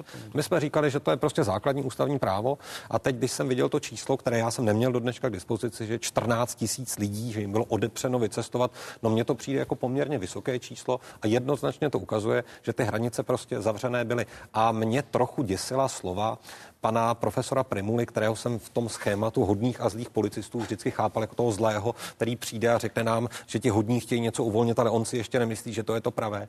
Ten, když prostě mluvil o zavření hranic třeba i na dva roky a dopouštěl se takových výroků do veřejného prostoru, to si myslím, že tam nepatří a že to možná ukazovalo právě ten drobný informační chaos a různé informace, které k nám ze strany vlády prostě přicházely. A vás to číslo 14 tisíc lidí, kterým nebylo umožněno se, vycestovat, přijde jako příliš vysoké. Když si představíme, že vlastně lidé v té době, mnozí se o to ani nepokusili, ale je vidět, že je tady poměrně vysoký počet lidí, kteří z nějakého důvodu vycestovat chtěli a mě osobně psali lidé, já jsem s tím konfrontoval na jedné naší telekonferenci pana vicepremiéra Hamáčka, prostě rozdělených rodin lidí, kteří se nemohli dostat ke svým starým nemocným rodičům.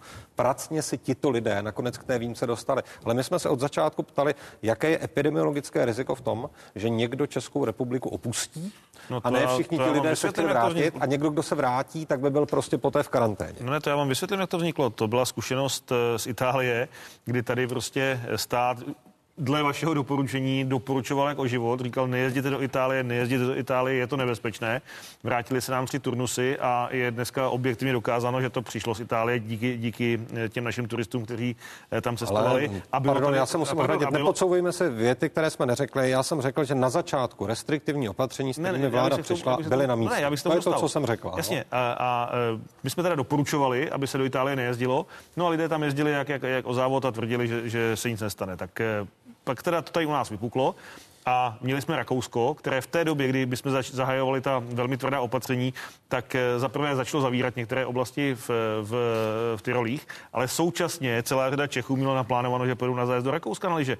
A naše, naše zkušenost z Itálie byla, že prostě doporučování nefunguje, tak jsme to zakázali. My jsme věděli o tom, že, že to je na hraně a nechci odhadovat, jak by dopadla ta ústavní stížnost, ale z našeho pohledu to byla věc, která podstatným způsobem zmenšila to riziko dalšího zavlečení no. choroby. Připouštíte, že byste ale, tu ústavní stížnost ale prohráli, ne, ne, ne, to, to jsem neřekl. Já si myslím, že ty argumenty no, jsou docela silné, pardon. ale to asi rozhodne až ale evidentně, soud. evidentně ale jste si taky, mysleli, že bychom taky, uspěli, ale, protože tak, jste to o dva dny později na noční tiskové konferenci no, my... bez přítomnosti vás i premiéra eh, slovy pana ministra Vojtěcha zase jakoby otevřeli. Mě to trošku připomínalo pád berlínské zdi. Nebyl jsem si jistý, jestli to neřekl pan ministr Vojtěch ne, náhodou. To náhodou jako tak já, samozřejmě vím, já samozřejmě vím, jak ta debata na ministerstvu vnitra probíhala a my jsme viděli, že to v nějakém momentě budeme muset eh, uvolnit a to bylo de facto to první, co jsme viděli, že musíme uvolnit. Ale podle mě to uh, ekonomika, pánové, ekonomika. Já jsem také, také, také jsem, také jsem, také jsem divákům sliboval ekonomiku. Teď jsme vám poskytli hmm. statistiku, která se týká lá právě uzavření hranic, souhrnou statistiku za celých těch 660, zhruba 660 dnů nouzového stavu, jaký otázky mají k dispozici. A čísla ekonomická. Eh, česká ekonomika ve čtvrtém čtvrtletí loňského roku meziročně vzrostla o 2%, mezi čtvrtletně o půl procenta. V pátek jsme se od Českého statistického úřadu dozvěděli předběžný odhad vývoje tuzemské ekonomiky. Podle něj klesl hrubý domácí produkt v prvním čtvrtletí letošního roku mezi čtvrtletně o 3,6% a meziročně o 2,2%.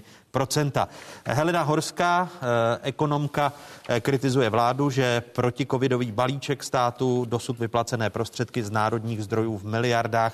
Skutečnost je 27 miliard, to znamená půl procenta hrubého domácího produktu proti slibu vlády 277 eh, miliard pomoci, eh, která byla naslibována především ekonomickými ministerstvy. Navíc jsme se dozvěděli eh, v sobotu, že vicepremiér Karel Havlíček oznámil, že se stát chystá převzít leteckou společnost Smartwings. Připustil, že záchrana soukromé česko-čínské firmy, jejíž vlastníkem je miliardář Jiří Šimáně, přijde na miliardy korun. Ta logika je toho prostě dát dneska zdroje a samozřejmě v určité době ji prostě prodat a lze na tom i vydělat. A je to samozřejmě nějaká ekonomická úvaha. My netvrdíme, že to tak bude, ale já hájím zájmy dopravy, hájím zájmy průmyslu a z tohoto úhlu pohledu prostě se domnívám, že je třeba takovéto společnosti, nejenom takovéto, třeba i jiné, zachraňovat. Proti pomoci aerolinkám česko-čínské společnosti Smartwings se ozvala nejsilnější odborová centrála v zemi. Její předseda Josef Středula v rozhovoru pro dnešní otázky považuje investici v řádu miliard jako velmi rizikovou a jednání ministra Havlíčka jako nezodpovědné tato částka může být navíc obrovitá, i kdyby Česká republika převzala tuto firmu za jednu jedinou korunu, protože náklady by mohly skutečně přerůst obrovitou hodnotu a v tomto případě není důvod, aby takovouto malou leteckou společnost eh, Česká republika kupovala. Myslím si, že by se měla zejména soustředit na pomoc letišti Praha, která je strategickou firmou a, a která rozhodně stojí za sanaci, ale Smartwings to rozhodně není. Říká v rozhovoru pro dnešní otázky Josef Středula, že by stát na transakci mohl v budoucnosti vydělat, se podle Josefa Středuly jeví jako obrovské riziko. Navíc může vést eh, i k problémům letiště Praha. A než se vláda k něčemu rozhodne, měla by podle Josefa Středuly celou věc dobře promyslet. Prvé řadě by měla eh, Česká republika a vláda České republiky zadat due diligence, zjistit, jaká je situace v celé skupině eh, společnosti Unimex Group a potom teprve vyhodnotit vše, eh, co by mělo být vyhodnoceno před jakoukoliv vládní úvahou a pouštět dopředu informace o tom, že by mohla převzít dokonce 100% podíl, je více než předčasné a od politika to není zcela zodpovědné. Celý ten příběh kolem společnosti Smartwings vztahu jednotlivých akcionářů je více než složitý a proto jakákoliv úvaha o tom, že by firma mohla být převzata státem, daňovým poplatníkem a sanovat obrovské škody, které by tam mohly být, eh, i skryty, o kterých zatím nevíme, není zodpovědný krok.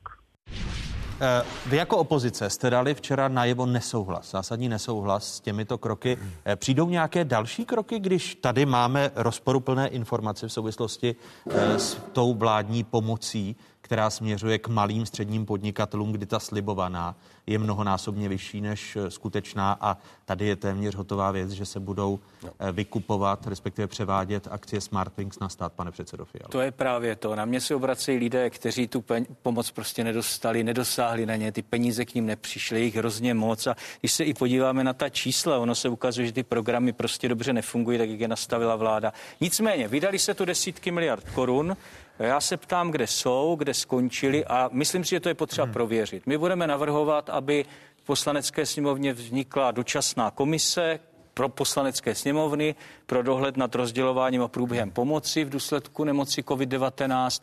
Kde by Promiňte, to, znamená, by to znamená, že třeba příklad Smartwings by posuzovala i tato komise? Ne, tato komise by posuzovala, kam šly ty peníze ano. z těch programů hmm. a jestli se skutečně dostali k těm lidem, kterým se měli dostat a proč třeba ty programy vlastně nefungují, protože to je úkol poslanecké sněmovny. A k Smartwings vám řeknu jednu věc úplně jednoduchou. Takže dočasnou komisi chcete ustanovit, ano, která by nebyla vyšetřovací, ano, jestli Ne, dočasná komise, která by prověřila a kontrolovala, jak se ty desítky miliard korun, to nejsou peníze vlády, to jsou peníze občanů, jak se ty desítky miliard korun využili a kam šli a proč ty programy fungují nebo nefungují, protože některé evidentně COVID třeba nefunguje dobře. Takže by se na vás mohl nespokojený podnikatel obrátit, uh, jako na, no, pokud ne, by byla viděli, ustanovena? Ano, ta komise by měla smysl, protože by jsme viděli a poslanecká sněmovna by mohla kontrolovat, jestli ty peníze neskončily v něčí kapse a šli k těm malým a středním podnikatelům. A příklad Smartwings je fakt varující. Nevím, co by tam stát dělal. Pokud jsem dobře informován, tak to patří na půl nějakým českým miliardářům, na půl nějaké no ten... velké státní čínské společnosti. Tak od Číňanů no kupujeme, miliardář... kupujeme drahé roušky, ještě budeme od, od Číňanů kupovat krachující firmu. To se není možné. Tak ať si to zaplatí Číňané nebo někdo, ale stát tam nemá co dělat. No ten miliardář se jmenuje Šimáně a je to kromě jiného přítel pana premiéra Babiše. To je jedna věc. Za druhé, majitel mnohých hobby marketů, už tady bylo jedno nesystémové otevření hobby marketů najednou kolem Velikonoc. A promiňte, na to máte důkazy, že to ovlivnil Jiří Šimáně? Nevím, je to jenom zvláštní, že to jméno se objevuje v těch nejrozporovanějších. No samozřejmě nesmysl, ale jedna věc. Pokud tedy Smartwings a ptáme se, jestli stát má kupovat tyto aerolinky, no je to úplný nesmysl. Ve chvíli, kdy za prvé se nedostávají k lidem peníze, na které mají podle schválených pravidel nárok. Za druhé, chcete snížit pro příští léta peníze městům, obcím a krajům v České republice, které nebudou schopny dostat svým investičním závazkům. A v té chvíli se podívejte do očí vlastním hejtmanům, tak je máte. Podívejte se do očí starostům, ale lidem v těch městech a obcích, Čanů. lokálním Čanů. živnostníkům, kteří přijdou o zakázky, protože nedostanou peníze a vy řeknete, vy řeknete, kupujeme smart. Ne, já chci, já to je ekonomický Pane vicepremiére, nejdříve se zeptám na tu, na tu dočasnou komisi. Je dobře, aby sněmovna ne, kontrolovala? Sněmovna, sněmovna může kontrolovat vládu přes standardní mechanizmy a nepotřebujeme další komisi. Ne, ne, ne, ale dobře, to, to se asi... To takže si, takže vy, vy, vy podpoříte návrh ODS? To si řekneme na plénu, ale za prvé já chci ujistit pana, pana, pana taky. předsedu Rakušana, že tady já žádný aerolinky nekupuju. Um, tady se objevila nějaká eh, kauza, která samozřejmě budí vášně, kdyby, kdyby půlka... No, celkem oprávně. Jsou, a dobře, já, no. já to nespochybnuju, kdyby půlka Smartwings patřila Urugvajcům, tak asi je ta debata jiná, ale to je, to je, to je irrelevantní. Ehm, já jsem promiňte, ta půlka, této, pane vicepremiére, no, promiňte, ta, ta půlka, ne, tady nejde o Čínu. Ne, promiňte. Můžete mě nechat domluvit. Ne, můžu, můžu já s dovolením. říkám, že eh, nákup Smartwings z mého pohledu není na stole. Eh, můžeme se bavit o tom, eh, jak řešit problematiku leteckého průmyslu obecně. Že Smartwings nejsou jenom Smartwings, to je taky ČSA a národní dopravce, ale dobře.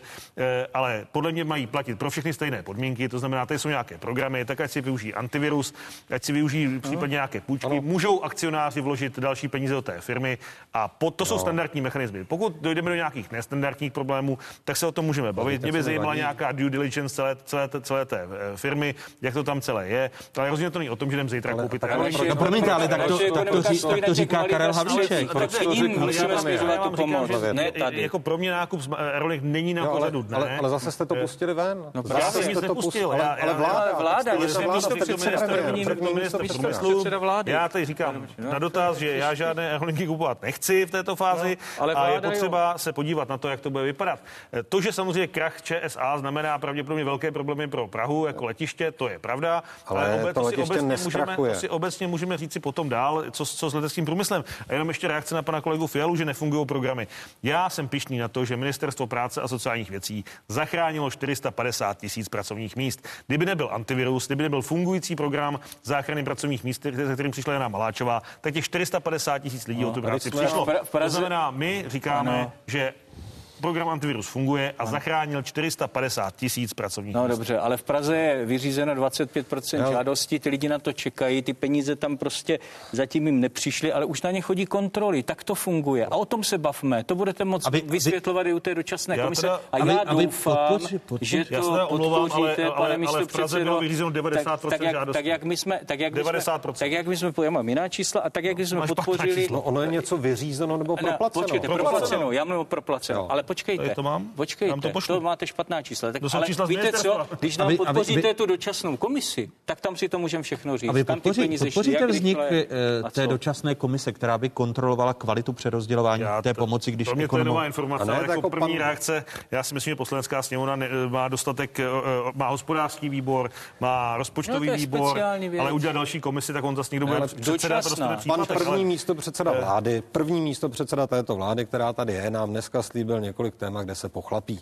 Bude to vztah k panu Filipovi a Rusku, bude to vztah ke Smartwings, takže my napjatě budeme sledovat, jestli to tak bude. No vy už jste to téměř uzavřela. Já jsem chtěl ještě jednu věc a to Miloslava Kalu, eh, který v rozhovoru pro dnešní otázky říká, že bychom do půl roku měli znát výsledek, když tady Petr Fiala mluví o předroužen, předražených rouškách, eh, takže bychom měli od nezávislé autority, kterou NKU je, znát eh, výsledek. Ne, můžu, můžu na to Ano. reagovat? Předražené roušky, jo. Tak, no. to je... Ne, počkej, já jsem nejdřív Miloslava ne. Kalu. Tak eh, poslanec ODS eh, si koupil 4 000 respirátorů z Číny, nalepil na ně logo ODS a rozdával je. V pořádku. Já se ptám, za kolik je koupil? Pravděpodobně za minimálně stejnou, možná o trošku dražší cenu, než za kterou to dováželo ministerstvo vnitra. Jaké předražené roušky? Tak Pane, eh, počkejte, ne, já, já, já, počkejte, s dovolením, na to musím ale- ne, já, ne, pánové, Ten- pod- ten podíváme pan se na autoritu, Weigl kterou je NKU. Do půl roku situaci, bychom měli znát výsledek. Eh, Řeč je právě o pochybnostech při zrychlených nákupech zdravotnických pomůcek. Eh, Právě využitím možnosti jednoduše nakupovat zdůvodňovala vláda poslancům žádost o prodloužení nouzového stavu. Nejvyšší kontrolní úřad se teď chystá prošetřit, zda vláda nakupovala zdravotnický materiál v souladu se zákonem. Za ochranné zdravotnické pomůcky stát podle nejvyššího kontrolního úřadu, a to už jsou data, která máme k dispozici, utratil asi 11 miliard korun. Analýza úřadu podle Miloslava Kaly ukázala řadu rizik, na jejich základě se rozhodl úřad konat. To říká Miloslav Kala a doplňuje. Je to velký objem peněz, utracený poměrně bez eh, zvýšené kontroly. Druhá věc jsou velmi výrazné rozdíly v těch cenách a pravděpodobně eh, jsou i problémy v oblasti těch certifikátů a vůbec, eh, vůbec té, eh, těch všech dokladů, které musí, musí být předloženy. A prezident nejvyššího kontrolního úřadu hodlá konat rychle. Výsledek bychom podle jeho slov z rozhovoru pro dnešní otázky měli znát už do půl roku. Já budu předkládat eh, v pondělí na kolegium eh, návrh eh, kontrol, no, zařazení nové kontrolní akce, která se této problematice bude věnovat a předpokládáme, že bychom do půl roku mohli přinést kontrolní závěr.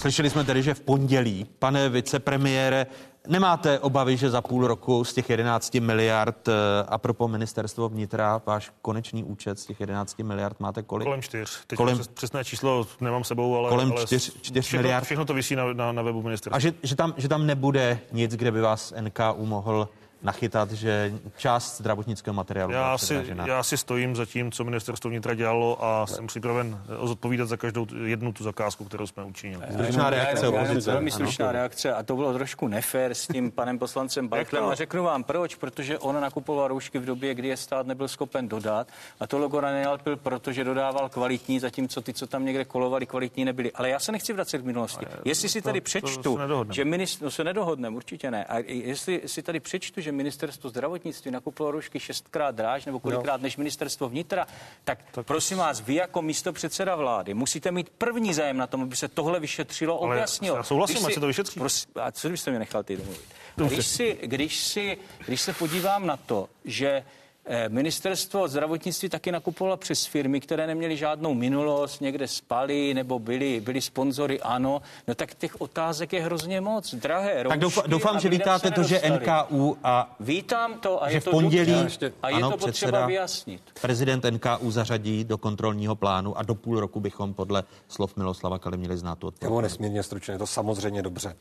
Eh, To, že se nakupovalo různě ve vládě za různé ceny, prostě do nebe volající, je to, to jste si měli nějakým způsobem ohlídat. Chápu, u vás to bylo zrovna levnější. Já bych ale byl rád, kdyby to, co tady celou dobu mám v ruce, což jsou české roušky z Liberce, nanoroušky, 99% virů nepustí ven. A pan hejtman Půta se snaží všude možně volat z ministerstva vnitra, opošou na ministerstvu průmyslu, tam na Czech Invest. Dejte už českým podnikatelům možnost. Vy říkáte, drahé, dobře, 39 korun a 99 prostupnost virů. Bavte se už s těmi, bavte se už s těmi tohleto českými je firmami. Klasická podpásovka. Není. Ministerstvo vnitra vypsalo vypsalo tender za 1,4 miliardy. Jestli se do toho ten výrobce přihlásí, dodá veškeré potřebné náležitosti, to v něj koupíme. A proč, Já tady nikoho neblokuju. Říkal se, říkal, říkal, říkali jsme... kvalifikace a ne evropská. Pánové, je tam možná certifikace. Certifikace. A... Certifikace, mus, certifikace musí být evropská, nemůže být. A že může tam být, nemá Tady mám, tady mám, certifikace musí být evropská. Pánové, my jdeme na sucho. Vy, evropské. vy, vy odcházíte, protože vám popřeju. Mám, mám radost, že, že by se vám ještě líbilo tady diskutovat i delší dobu než hodinu a půl. Děkuji Janu Hamáčkovi, vicepremiérovi, ministrovi, ministrovi vnitra. Eh, Tady Vít Rakušan už dělá distribuci Já už mám od pana eh, hejtmana. eh, ro- ro- roušek. Děkuji Petru Fialovi, předsedovi občanských demokratů, místo předsedovi poslanecké sněmovny a děkuji i. Vítu Rakušanovi, předsedovi starostů a nezávislých. Děkuji vám za tuto neděli. diskuzi. Hezkou neděli.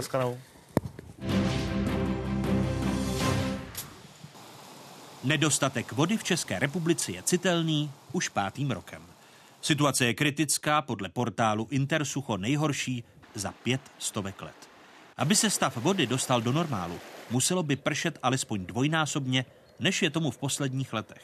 To letošní sucho by zdaleka nebylo tak dramatické, kdyby krajina vlastně nebyla kontinuálně vysušovaná předchozích pět let. A samozřejmě vlastně potichu ta změna probíhá poslední tři desítky let. Sucho přerůstá rozměry, které jsme možná ani my neočekávali a totiž se přiznám, že vlastně ten výhled do budoucna, do těch příštích let z naší strany moc optimistický opravdu není.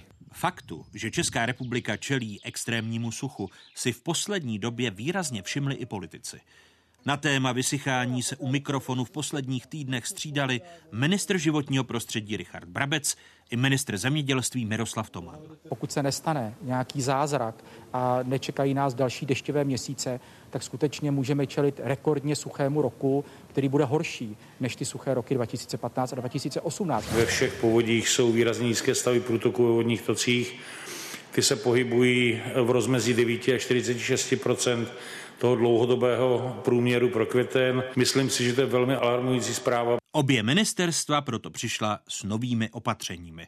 Rezort zemědělství chce letos 2 až 2,5 miliardy korun navíc na vodohospodářské stavby a pozemkové úpravy. Rezort životního prostředí pak plánuje u nových staveb povinnost akumulovat nebo vsakovat dešťovou vodu. Musíme mít tisíce konkrétních projektů ve všech oblastech. V zemědělství, v zadržování vody v krajině, v zadržování vody ve městech. Podle hnutí Duha se stát chystá pouze zabetonovat přírodu a do skutečně účinných opatření se mu nechce. Obě ministerstva kritizuje i nejvyšší kontrolní úřad. V půl roku starém nálezu konstatuje, že rezorty mezi lety 2013 až 2018 nezahájily téměř žádné nové dotační programy na zmírňování dopadů sucha a řešení nedostatku vody. Některé dotační podpory byly podle NKU dokonce protichůdné. Některé toky jsou technickými opatřeními regulovány a to platí ministerstvo zemědělství a zase ministerstvo životního prostředí podporuje, aby ta technická opatření na tocích byla odstraňována, aby se toky vrátily do těch původních koryt a aby to sloužilo lépe k zadržování vody v krajině. Není pochyb, že opatření proti suchu jsou skládačkou tisíců konkrétních opatření. Už žádné hádky, zda jsou lepší přehrady nebo mokřady a rybníky. Je zapotřebí dělat všechno, shodla se obě ministerstva na posledním úterním jednání Národní koalice proti suchu. Sucho je v Česku šestým rokem po velmi suchých letech 2015 a 2018 bude i letošní rok. Rok 2020 podle klimatologů eh, v předmětné řadě pokračovat. Deficit vody v půdě za posledních šest let v řadě oblastí přesahuje tisíc litrů na metr čtvereční. Prezident republiky Miloš Zeman v týdnu v rozhovoru pro Český rozhlas řekl, že sucho je pro Česko důležitějším a zásadním problémem než současná koronavirová krize.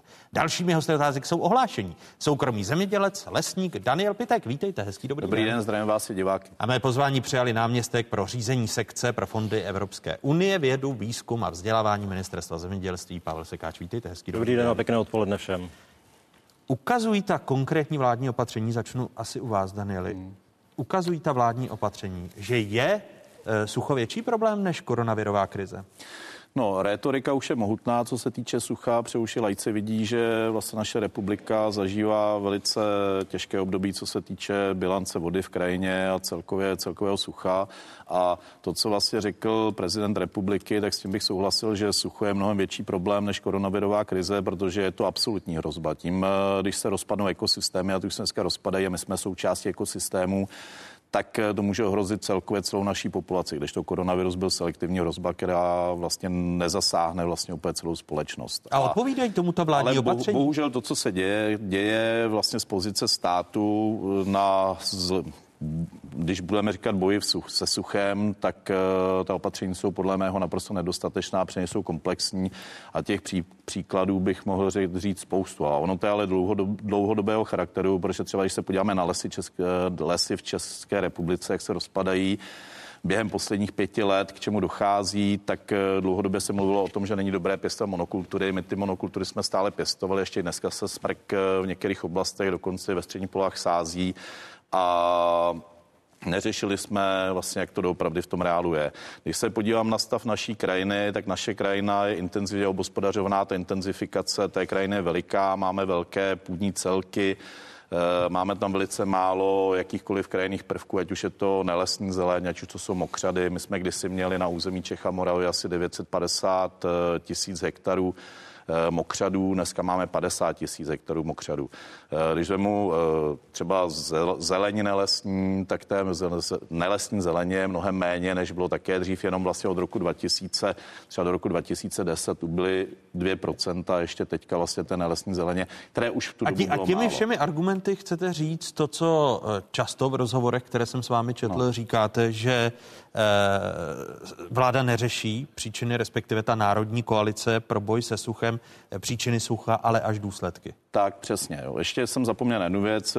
V půdě musí být dostatek organické hmoty a ta organická hmota v té půdě také není a taky ji tam nedodáváme tak, jak bychom měli. A já teda bohužel si dneska myslím z toho vývoje, který je vůbec celosvětový u nás, takže nám nebude stačit jenom adaptace krajiny, ale my potřebujeme i přestávat emitovat vlastně emise skleníkových plynů, že to musí jít ruku v ruce, protože i ty země, které mají tu krajinu přizpůsobenou, mají mnohem pestřejší, jako je třeba Rakousko, Švýcarsko, tak dneska také zažívají vlastně velké velké problémy se suchem a sice to zvládají lépe než my, ale prostě ten problém tam je. A když chceme, že vlastně za poslední dobu se prolomily limity na těžbu hnědé uhlí, že se třeba Čes prodal eh, elektrárnu Počerady soukromé firmě, která dál bude tam eh, vlastně spalovat hnědé uhlí, což je velká, velké emise vlastně oxidu uhličitého. Třeba ty Počerady emitují stejně jako všechny nákladní automobily v České republice, tak my se držíme neustále toho, eh, té energetiky a toho průmyslu závislém na fosilních palivech.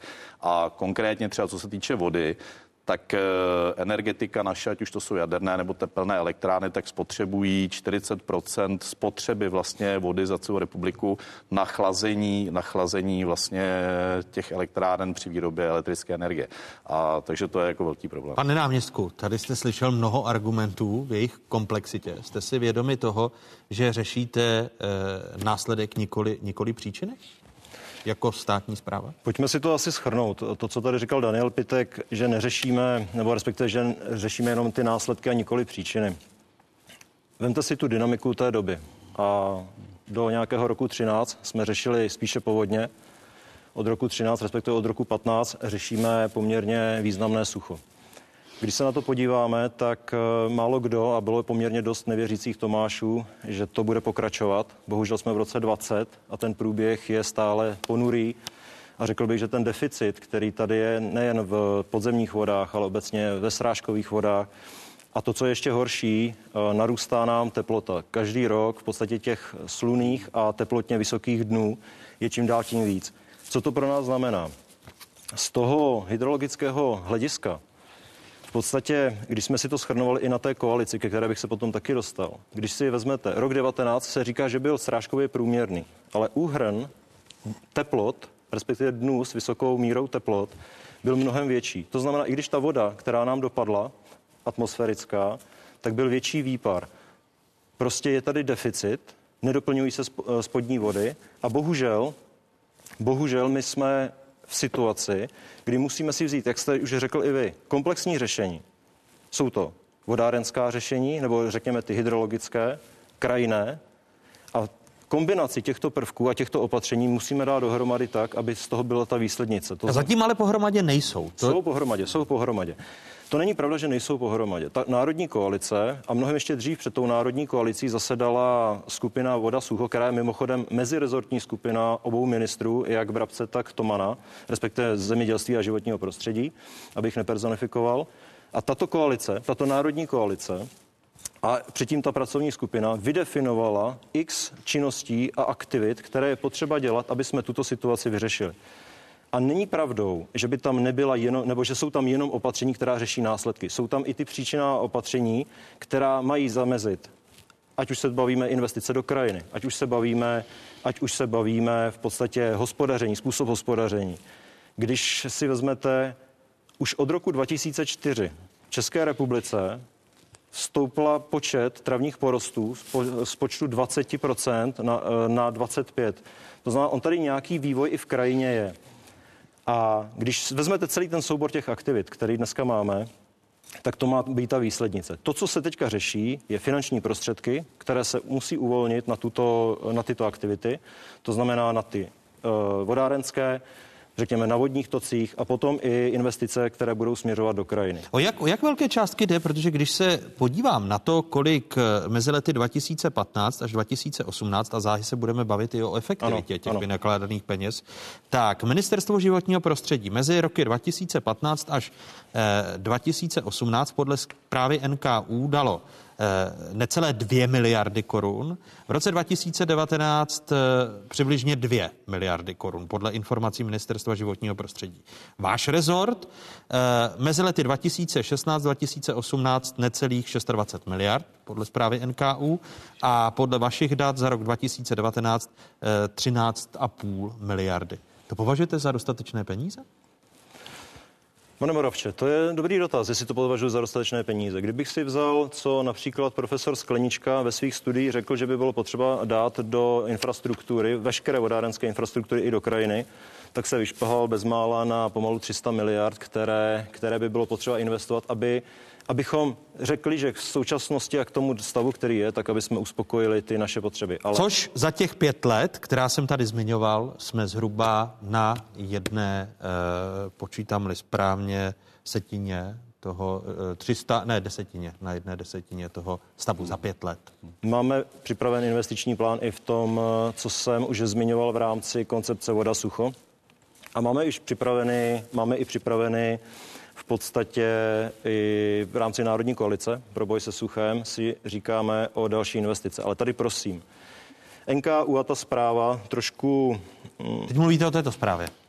To Mluvím znamená opatření zprávě, realizovaná v rezortech. I kterou vy komentujete ano. a říkáte, že ty, ty investice, že jich je málo tak eh, my jsme se vůči této zprávě vymezili, protože NKU v podstatě hodnotilo jenom tituly, kde doslova jako by chtělo mít napsáno, toto je pro boj se suchem, ale když jsme do této zprávy uváděli i informace, že se to týká opatření, které jdou do krajiny, protože i ty mají uh, efekt na zadržování vody, tak jsme příliš jaksi neuspěli s těmi připomínkami, se s těmito námitkami. A je potřeba brát investice a obecně managementy, které jsou jako komplex investic a nikoli, nikoli vytrženě, že nám NKU tady něco podsouvá, že jsme neinvestovali. Za 13, 13 miliard, a když to vezmu od roku, jak už jste i vy sám uváděl, od roku 16, tak máme nějakých za rok 16 souhrně 9 miliard, v roce, v roce 17 10, skoro 11 miliard, 11 miliard i v roce 18, v roce 19, jak jsme uváděli 13, ale to budeme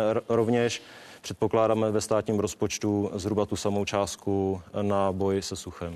E, těch e, zhruba 14 miliard. Zhruba těch 14 miliard. Pro, leto, pro letošní rok. Ono, ono, Daniel Záhy, když si právě poslechneme argument prezidenta NKU, který v rozhovoru pro dnešní otázky komentuje tu tolik kritizovanou zprávu, Eh, tedy kontrolní závěr z kontrolní akce 18 lomeno 27, eh, tak eh, tady jsou jeho slova, co vadilo NKU právě na využívání těch dotací. Deklaruje se, jak, jak, se budou, jak se bude měnit hospodaření našich zemědělců, jak se budou zmenšovat ty lány, jak se bude snižovat objem těch eh, energetických plodin, řepky a podobně. V tom se neudělalo vlastně nic zásadního. My jsme v rámci té kontroly vyčíslili, že od roku 2016 do roku 2018 se vlastně Eh, velikost eh, osázené plochy řepky o něco zvýšila. Nejvyšší kontrolní úřad v té zprávě, která leží před námi, uvedl, že podíl řepky na českých polích vzrostl mezi lety 2015 až 2018 o 45 tisíc hektarů. To je jedna z těch kritik. Je, je na místě ta kritika NKU, Danieli, z vašeho pohledu, no. že ta opatření, eh, která měla učinit půdu více Eh, prostupnou vodě a, a hmm. podobně, že nejsou příliš efektivní a zemědělci, respektive ministerstvo zemědělství se jimi. No nejsou jich hrozně málo. Z mého pohledu mě vždycky vadí, když se vlastně bavíme o tom, jaké peníze sebou dávat vlastně do tohoto problému, který je ten tím dle mého soudu nejzávažnější problém v současnosti. Mě zajímá jako občana výsledek. A ten výsledek je takový, že vlastně ty statistiky, když se podíváte na stav půdy a na bilanci vody, tak eh, ty statistiky jsou velice špatné. Když máme vlastně 50 zemědělských půd v České republice dotčeno erozí vodní, 10% silně erozně ohroženo, 40% mírně erozně ohroženo. O, vod, o větrné erozi vlastně vůbec nemluvím, to je zasaženo vlastně, dá se říct, celé území České republiky. Když si vemu, že zem, zemědělská půda v České republice je schopna zadržet skoro 9 miliard kubíků vody a ona teď je v situaci nebo v kondici, že zadržuje jenom 5 miliard kubíků vody, že máme vlastně největší pole s východním Německem eh, vlastně v Evropě, nebo my jsme úplně na špici, máme úplně největší e, půdní celky, které, na kterých se hospodaří. Když mu třeba Rakousko, tak to má na orné půdě 80% orné půdy v Rakousku obhospodaří na polích do dvou hektarů. Jak je tedy možné, že ta opatření, když ministerstvo uh, zemědělství říká, že ta opatření mají vést k šetrnému hospodaření zemědělců a lesníků s krajinou, že se to nedaří? No těch, těch opatření je málo, že? protože po dlouhé debatě a po vlastně několika, několika letech se vlastně zavedlo v takzvaném dobrém zemědělském environmentálním stavu omezení nad e, maximální velikosti pole na 30 hektarů, které platí od letošního roku, ale je to pouze pro silně erozně ohrožené půdy a mírně erozně ohrožené půdy. Od roku 2001 to teda bude pro všechny, ale pro mě tohle omezení je velice malé. Když Vy, mu, když, pokud byste byl ministrem zemědělství, tak... Já bych určitě chtěl to omezení ještě, ještě větší, Jaké? protože já si myslím, myslím, že zem, my jako zemědělci, já třeba jsem na 600 hektarech zemědělské půdy a máme to na 200 půdních blocích, což znamená, že jeden půdní blok u nás na statku má 3 hektary.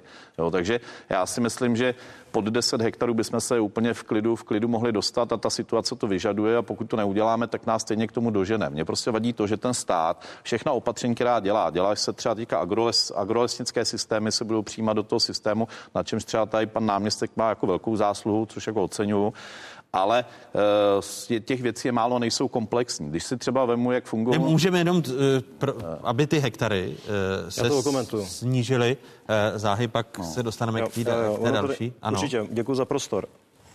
Ta zpráva, která tady před náma leží, Všimněte si, co je tam za číslo. Je tam rok 2018. To je dobře, že nám tady, nebo je to pěkný, že pan prezident NKU komentuje, že to je za rok 18, se nic neudělalo. Co se týče 30 hektarů, tak ty, se, ty začaly platit od roku 19. Ta zpráva je staršího data a komentuje dobu, která byla a ta opatření, která v současnosti nastávají, ať už se bavíme o 30 hektarech, tak ta platí od roku 19 a od roku, eh, respektive 20, hmm. respektive 20 a 21, to znamená nabíhají ve své účinnosti. Máme tam 600, 600 tisíc hektarů, které jsou v současnosti na mírně a silně erozně ohrožených plochách a od roku 2021 tam budeme mít nějaký milion hektarů, milion hektarů, který bude mít tuto podmínku, to znamená ten blok, který bude erozně ohrožen, tak bude muset uh, splňovat právě ten dobrý zemědělský environmentální standard, kde jsou agrotechnická opatření, která zamezí a měla by vést k tomu, aby zemědělec, který takto hospodaří a nesplní, tak následně potom přichází stát a sankcionuje. Takže toto všechno běží a nastavilo se to. A uvažujete o tom, že byste ještě, když tady Daniel Pitek mluví o tom, že i těch 30 hektarů vidí jako příliš, že by bylo možné jít kvůli tomu, eh, co se děje a, a ta dynamika těch procesů, chápu-li správně, větší, no. eh, než se předpokládalo, že by se šlo ku příkladu na 10 hektarů? Já se moc omlouvám. Teď to, co řeknu, už se dostáváme na hranu, že 30 hektarů není samospásných a 30 hektarů jenom omezování bloků To není řešení. Tady víme, že dochází, profesor Trnka říká, nad Evropou se mění cirkulace v podstatě proudění nepadají srážky, nebo srážky dopadají rozložené tak, jak nikdo nepamatuje.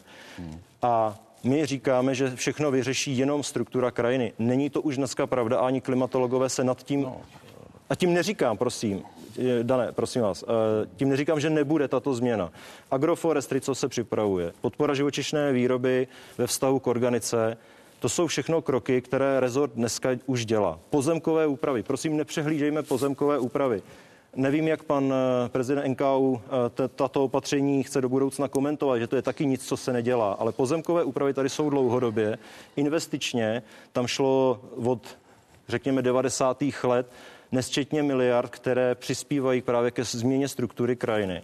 Změnila se metodika provádění pozemkových úprav, kde se snažíme, aby ta, už i ta naplánovaná, ty naplánované akce, které máme, tak aby se změnil koncept. To znamená, zadržovala se voda, od protipovodňové ochrany se přešlo více k té retenční a té kumulační, která v podstatě dneska v krajině chybí. Tohle všechno jako soubor opatření, když se udělají, včetně těch, vodohos, těch vodárenských, vodospodářských, to znamená těch větších a menších vodních děl, ať už se bavíme o rybnících, retenčních nádržích, anebo dokonce už i o přehradách, což dneska jaksi kulminuje tato diskuze, tak v tu chvíli máme to jako soubor nějakých opatření. Eh, je to samozřejmě vše, a to zaznívá i na té koalici, pro boj se suchem, je to o disponibilních prostředcích a věřím, a tak jak jsem i byl přítomen tohoto jednání, tak ta priorita ze strany vlády tímto směrem je.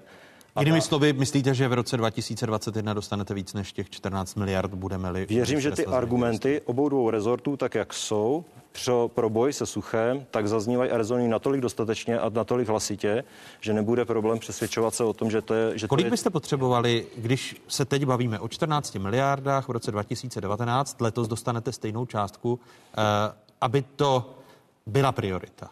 A byla ta částka vyšší? Eh, s jakou částkou byste počítali v roce 2021? Není, nejsme v situaci, že tady budeme mávat eh, obrovskými částkami. Je taky jedna věc, když státní pozemkový úřad dostane od nás 2 miliardy, 2,5 miliardy na realizace, tak to je v kapacitě té, aby byl schopen ty eh, projekty zrealizovat. Ve chvíli, kdy budeme vědět, že můžeme dostat víc nebo že jsme schopni disponovat s většími objemy, tak samozřejmě i ty realizace se nám zvětší a jsme připraveni ty týmy, eh, ať už projekční, ale spíš ty realizační, samozřejmě posílit. A... Jinými, jinými slovy, těch 14 miliard je teď maximální částka, protože víc ne. byste nebyli schopni. Tak ne, ne, proto ne. se ptám na, ne, ne, ne, na tu částku, to, kterou byste to, chtěli v roce 2021. V roce 2021, když si vezmete, tak máme do lesů Počítáme jenom pro letošek nějakých 7 eh, miliard, žádáme na kompenzace kolem Kůrovce, ale 14 miliard plus podle disponibility od roku 2021 eh, dál je samozřejmě částka, o které se musíme vždycky odrážet jako od toho minima do budoucna, aby pro ty samotné realizace. Eh, šest let sucha, deficit vody v půdě v, prv, v řadě oblastí přesahuje tisíc litrů na metr čtvereční a podívejme se na další data. Během posledních šesti let se roční úhrn srážek dvakrát pohyboval jen na třech čtvrtinách dlouhodobého normálu. V roce 2015 a v roce 2018. V ostatních letech přesahoval 90% v roce 2017 pak srážky odpovídaly dlouhodobému normálu, když roční úhrn činil 683 mm. Dlouhodobým normálem se přitom rozumí stav za roky 1981 až 2010. Sucho pokračovalo přesto, že například v roce 2017 napršelo 683 mm srážek, což bylo 100 eh, normálu, 100% normálu toho, co spadlo eh, v letech 2010 až 1981, pokud jdeme do minulosti. To znamená, že dešť jako takový už nám od sucha nepomůže. Jestli můžu, tak ano. Eh, ono samozřejmě to má více souvislostí. Jedna, jedna věc je ta, že se výrazně zvýšila transpirace z rostlin a evaporace z půdy, to je ten odpar, který zmiňoval vlastně pan náměstek. A ten my úplně neovlivníme, protože ty zvýšené teploty prostě jsou realitou a to tak je. Ale my ovlivníme odtok z krajiny a ten odtok je ohromný. Já už jsem říkal, že vlastně naše krajina zemědělská by byla schopna zadržet skoro 9 miliard kubíků vody ročně a ona zadržuje pouze 5 pro to, v jakém je stavu. A shodneme se na tom, že vlastně ta opatření musí být komplexní, ale my tam máme velkou spoustu děr. A teďka já třeba řeknu ještě v té zemědělské půdě, na té zemědělské půdě, co se neděje. My máme dědictví vlastně ze socialismu naprosto nesmyslných primitivních meliorací. Meliorace sama o sobě není zprosté slovo, ale ty meliorace, které dělali za socialismu, tak vlastně to jsou trubky, které čistě tu vodu jenom odvádí. Dneska třeba Česká zemědělská univerzita, právě pan, pan profesor Sklejnička, korektor, tam prosadil projekt takzvané chytré krajiny, kde by některé meliorace vlastně fungovaly tak, že by vlastně zadržovaly vodu, že by tam byly různé zarážky. A my jsme vlastně jako asociace toto téma zvedli už někdy před dvěma lety, dokonce o tom mluví akademická sféra, třeba pan profesor Doučka to několikrát zmiňoval, tak eh, jsme chtěli, aby se vlastně ty meliorace vlastně kompletně zmapovaly, aby se s tím začalo něco dělat a vlastně dva roky se s tím vůbec nic nestalo, což třeba za mě je jako ohromný, ohromný problém. A to je jedna z věcí, kde nám vlastně to voda utíká. A dokonce spousta, spousta těch záležitostí, které potřebujeme změnit, tak ani není závislá na penězích, ale závislá na tom, aby se změnily zákony. Protože já na několika případech ukážu, co se vlastně v tom reálu děje. Já... Zkusíme nejdříve ten moni- monitoring meliorace. Proč to zůstává dva roky, tento nápad u ledu? Nezůstává. No nic se s tím nestalo, že? Tak jako co chodí zástupci asociace na ministerstvo, vlastně na monitorovací výbor a na všechny ty pracovní skupiny, tak eh, co vím, a to má na starosti pan náměstek Kendík, že? Ten... Já, já, to dám, já to dám do nějakých souvislostí. Ano, ať, pane, ať, tak ve své podstatě není, není, není zmapováno, to, to, vlastně není to ani zmapovaný. Co se týče, rozlišujme prosím eh, meliorace a závlahy jako takové. Ty meliorace je pravda, že historicky je to systém, který je a mohl být, a mohl být a mnohdy i byl, byl obousměrný. To znamená, jak odvodňovat, tak se může zadržet voda, to znamená zavře se a voda zůstane na pozemku. Je taky pravdou, že když se dělala analýza přes výzkumný ústav meliorace ochrany půd, tak se došlo poměrně jednoznačnému závěru, že meliorace nad 30 let věku nad 30 let věku, protože se dělali od, eh, hluboko od 70. let, tak tyto meliorace jsou nefunkční. Ono, kolikrát se říká, jsou, jsou nefunkční a bylo, pod melioracemi bylo milion 200 hektarů půdy v České republice. Jedna pětina, no. Ano. Zemědělské půdy máme dneska pod dotacemi 3,5 milionu, takže pod melioracemi teoreticky mohlo být, eh, nebo i bylo 1,2 mili, 1,2 milionů hektarů. No, to, to je pravda jsou nefunkční, z větší části jsou tyto meliorace nefunkční. Občas ještě někde... Z větší části vy máte procentuálně, kolik to je? Kolik těch uh, procent meliorací by se dalo použít? Nemáme, tak, jak nemáme, Daniel, nemáme plošné, nemáme plošnou statistiku, jakože máme 100% všechno zmapováno, ale ty pokusné a ty pilotní projekty, které se dělaly na zmapování meliorací, ono se dokonce dá zmapování dělat přes dálkový průzkum země.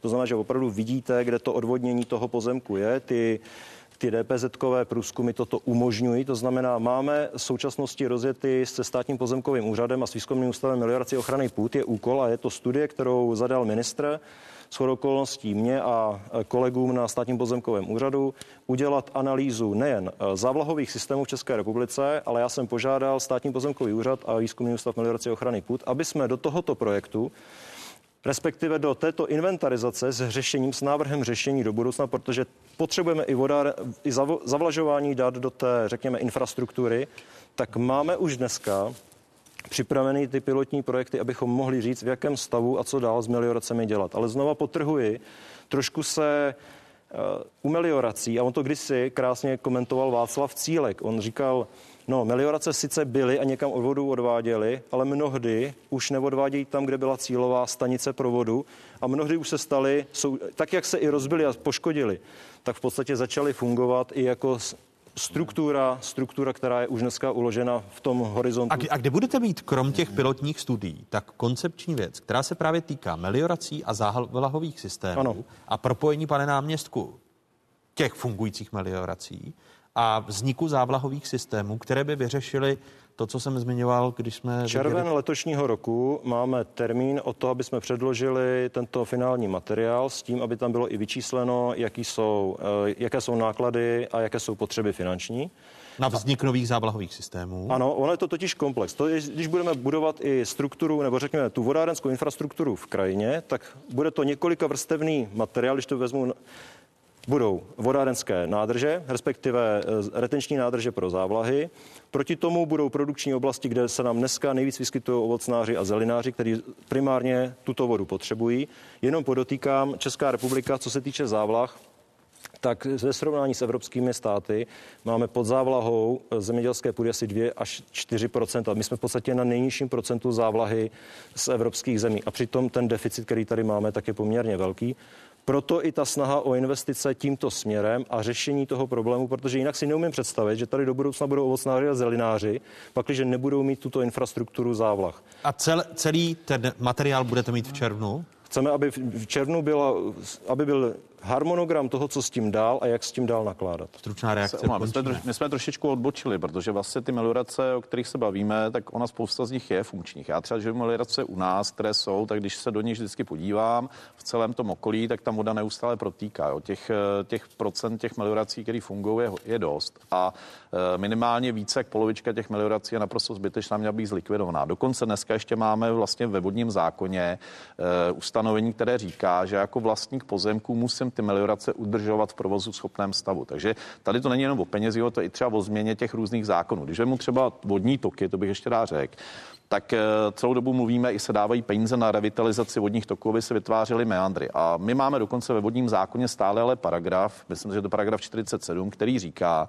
že mus, musí vlastně správce vodního toku, který ten vodní tok spravuje a je to jako v jeho majetku, tak musí ten majetek udržovat. Takže vlastně zase veškerá narovnání vodních toků, co jsou různá taková ta klasická vybetonována eh, Včka těch vlastně potoků, tak eh, vlastně ty povodí udržou. Poslední příklad, který k tomu byl, tak byl teďka Sedlický potok, povodí Vltavy, tam se ozvali sedláci vlastně z Domažlicka, kterým se to nelíbilo. Tam před 40 lety byla udělaná vlastně narovnání toho potoka, ta meliorace toho potoka a on si vytvořil za těch 40 let zase vlastně to přirozené koryto, dokonce tam bobři udělali vlastně bobří hráze, zavodnilo se to no a přišlo povodí eh, Vltavy a narovnalo to. Jo, takže tam z toho byl velký problém. Když třeba ještě vemu poslední příklad takový, který zase Eh, ukazuje na to, jak nedokonalý máme zákony, tak eh, případ z Břeclavska, kdy vlastně meliorace, která fungovala, Eh, dlouhé roky, tak se v roce 2015 zanesla a vytvořil se 7 hektarový mokřat na vlastně orné půdě, který tam byl až do letošního roku 2020,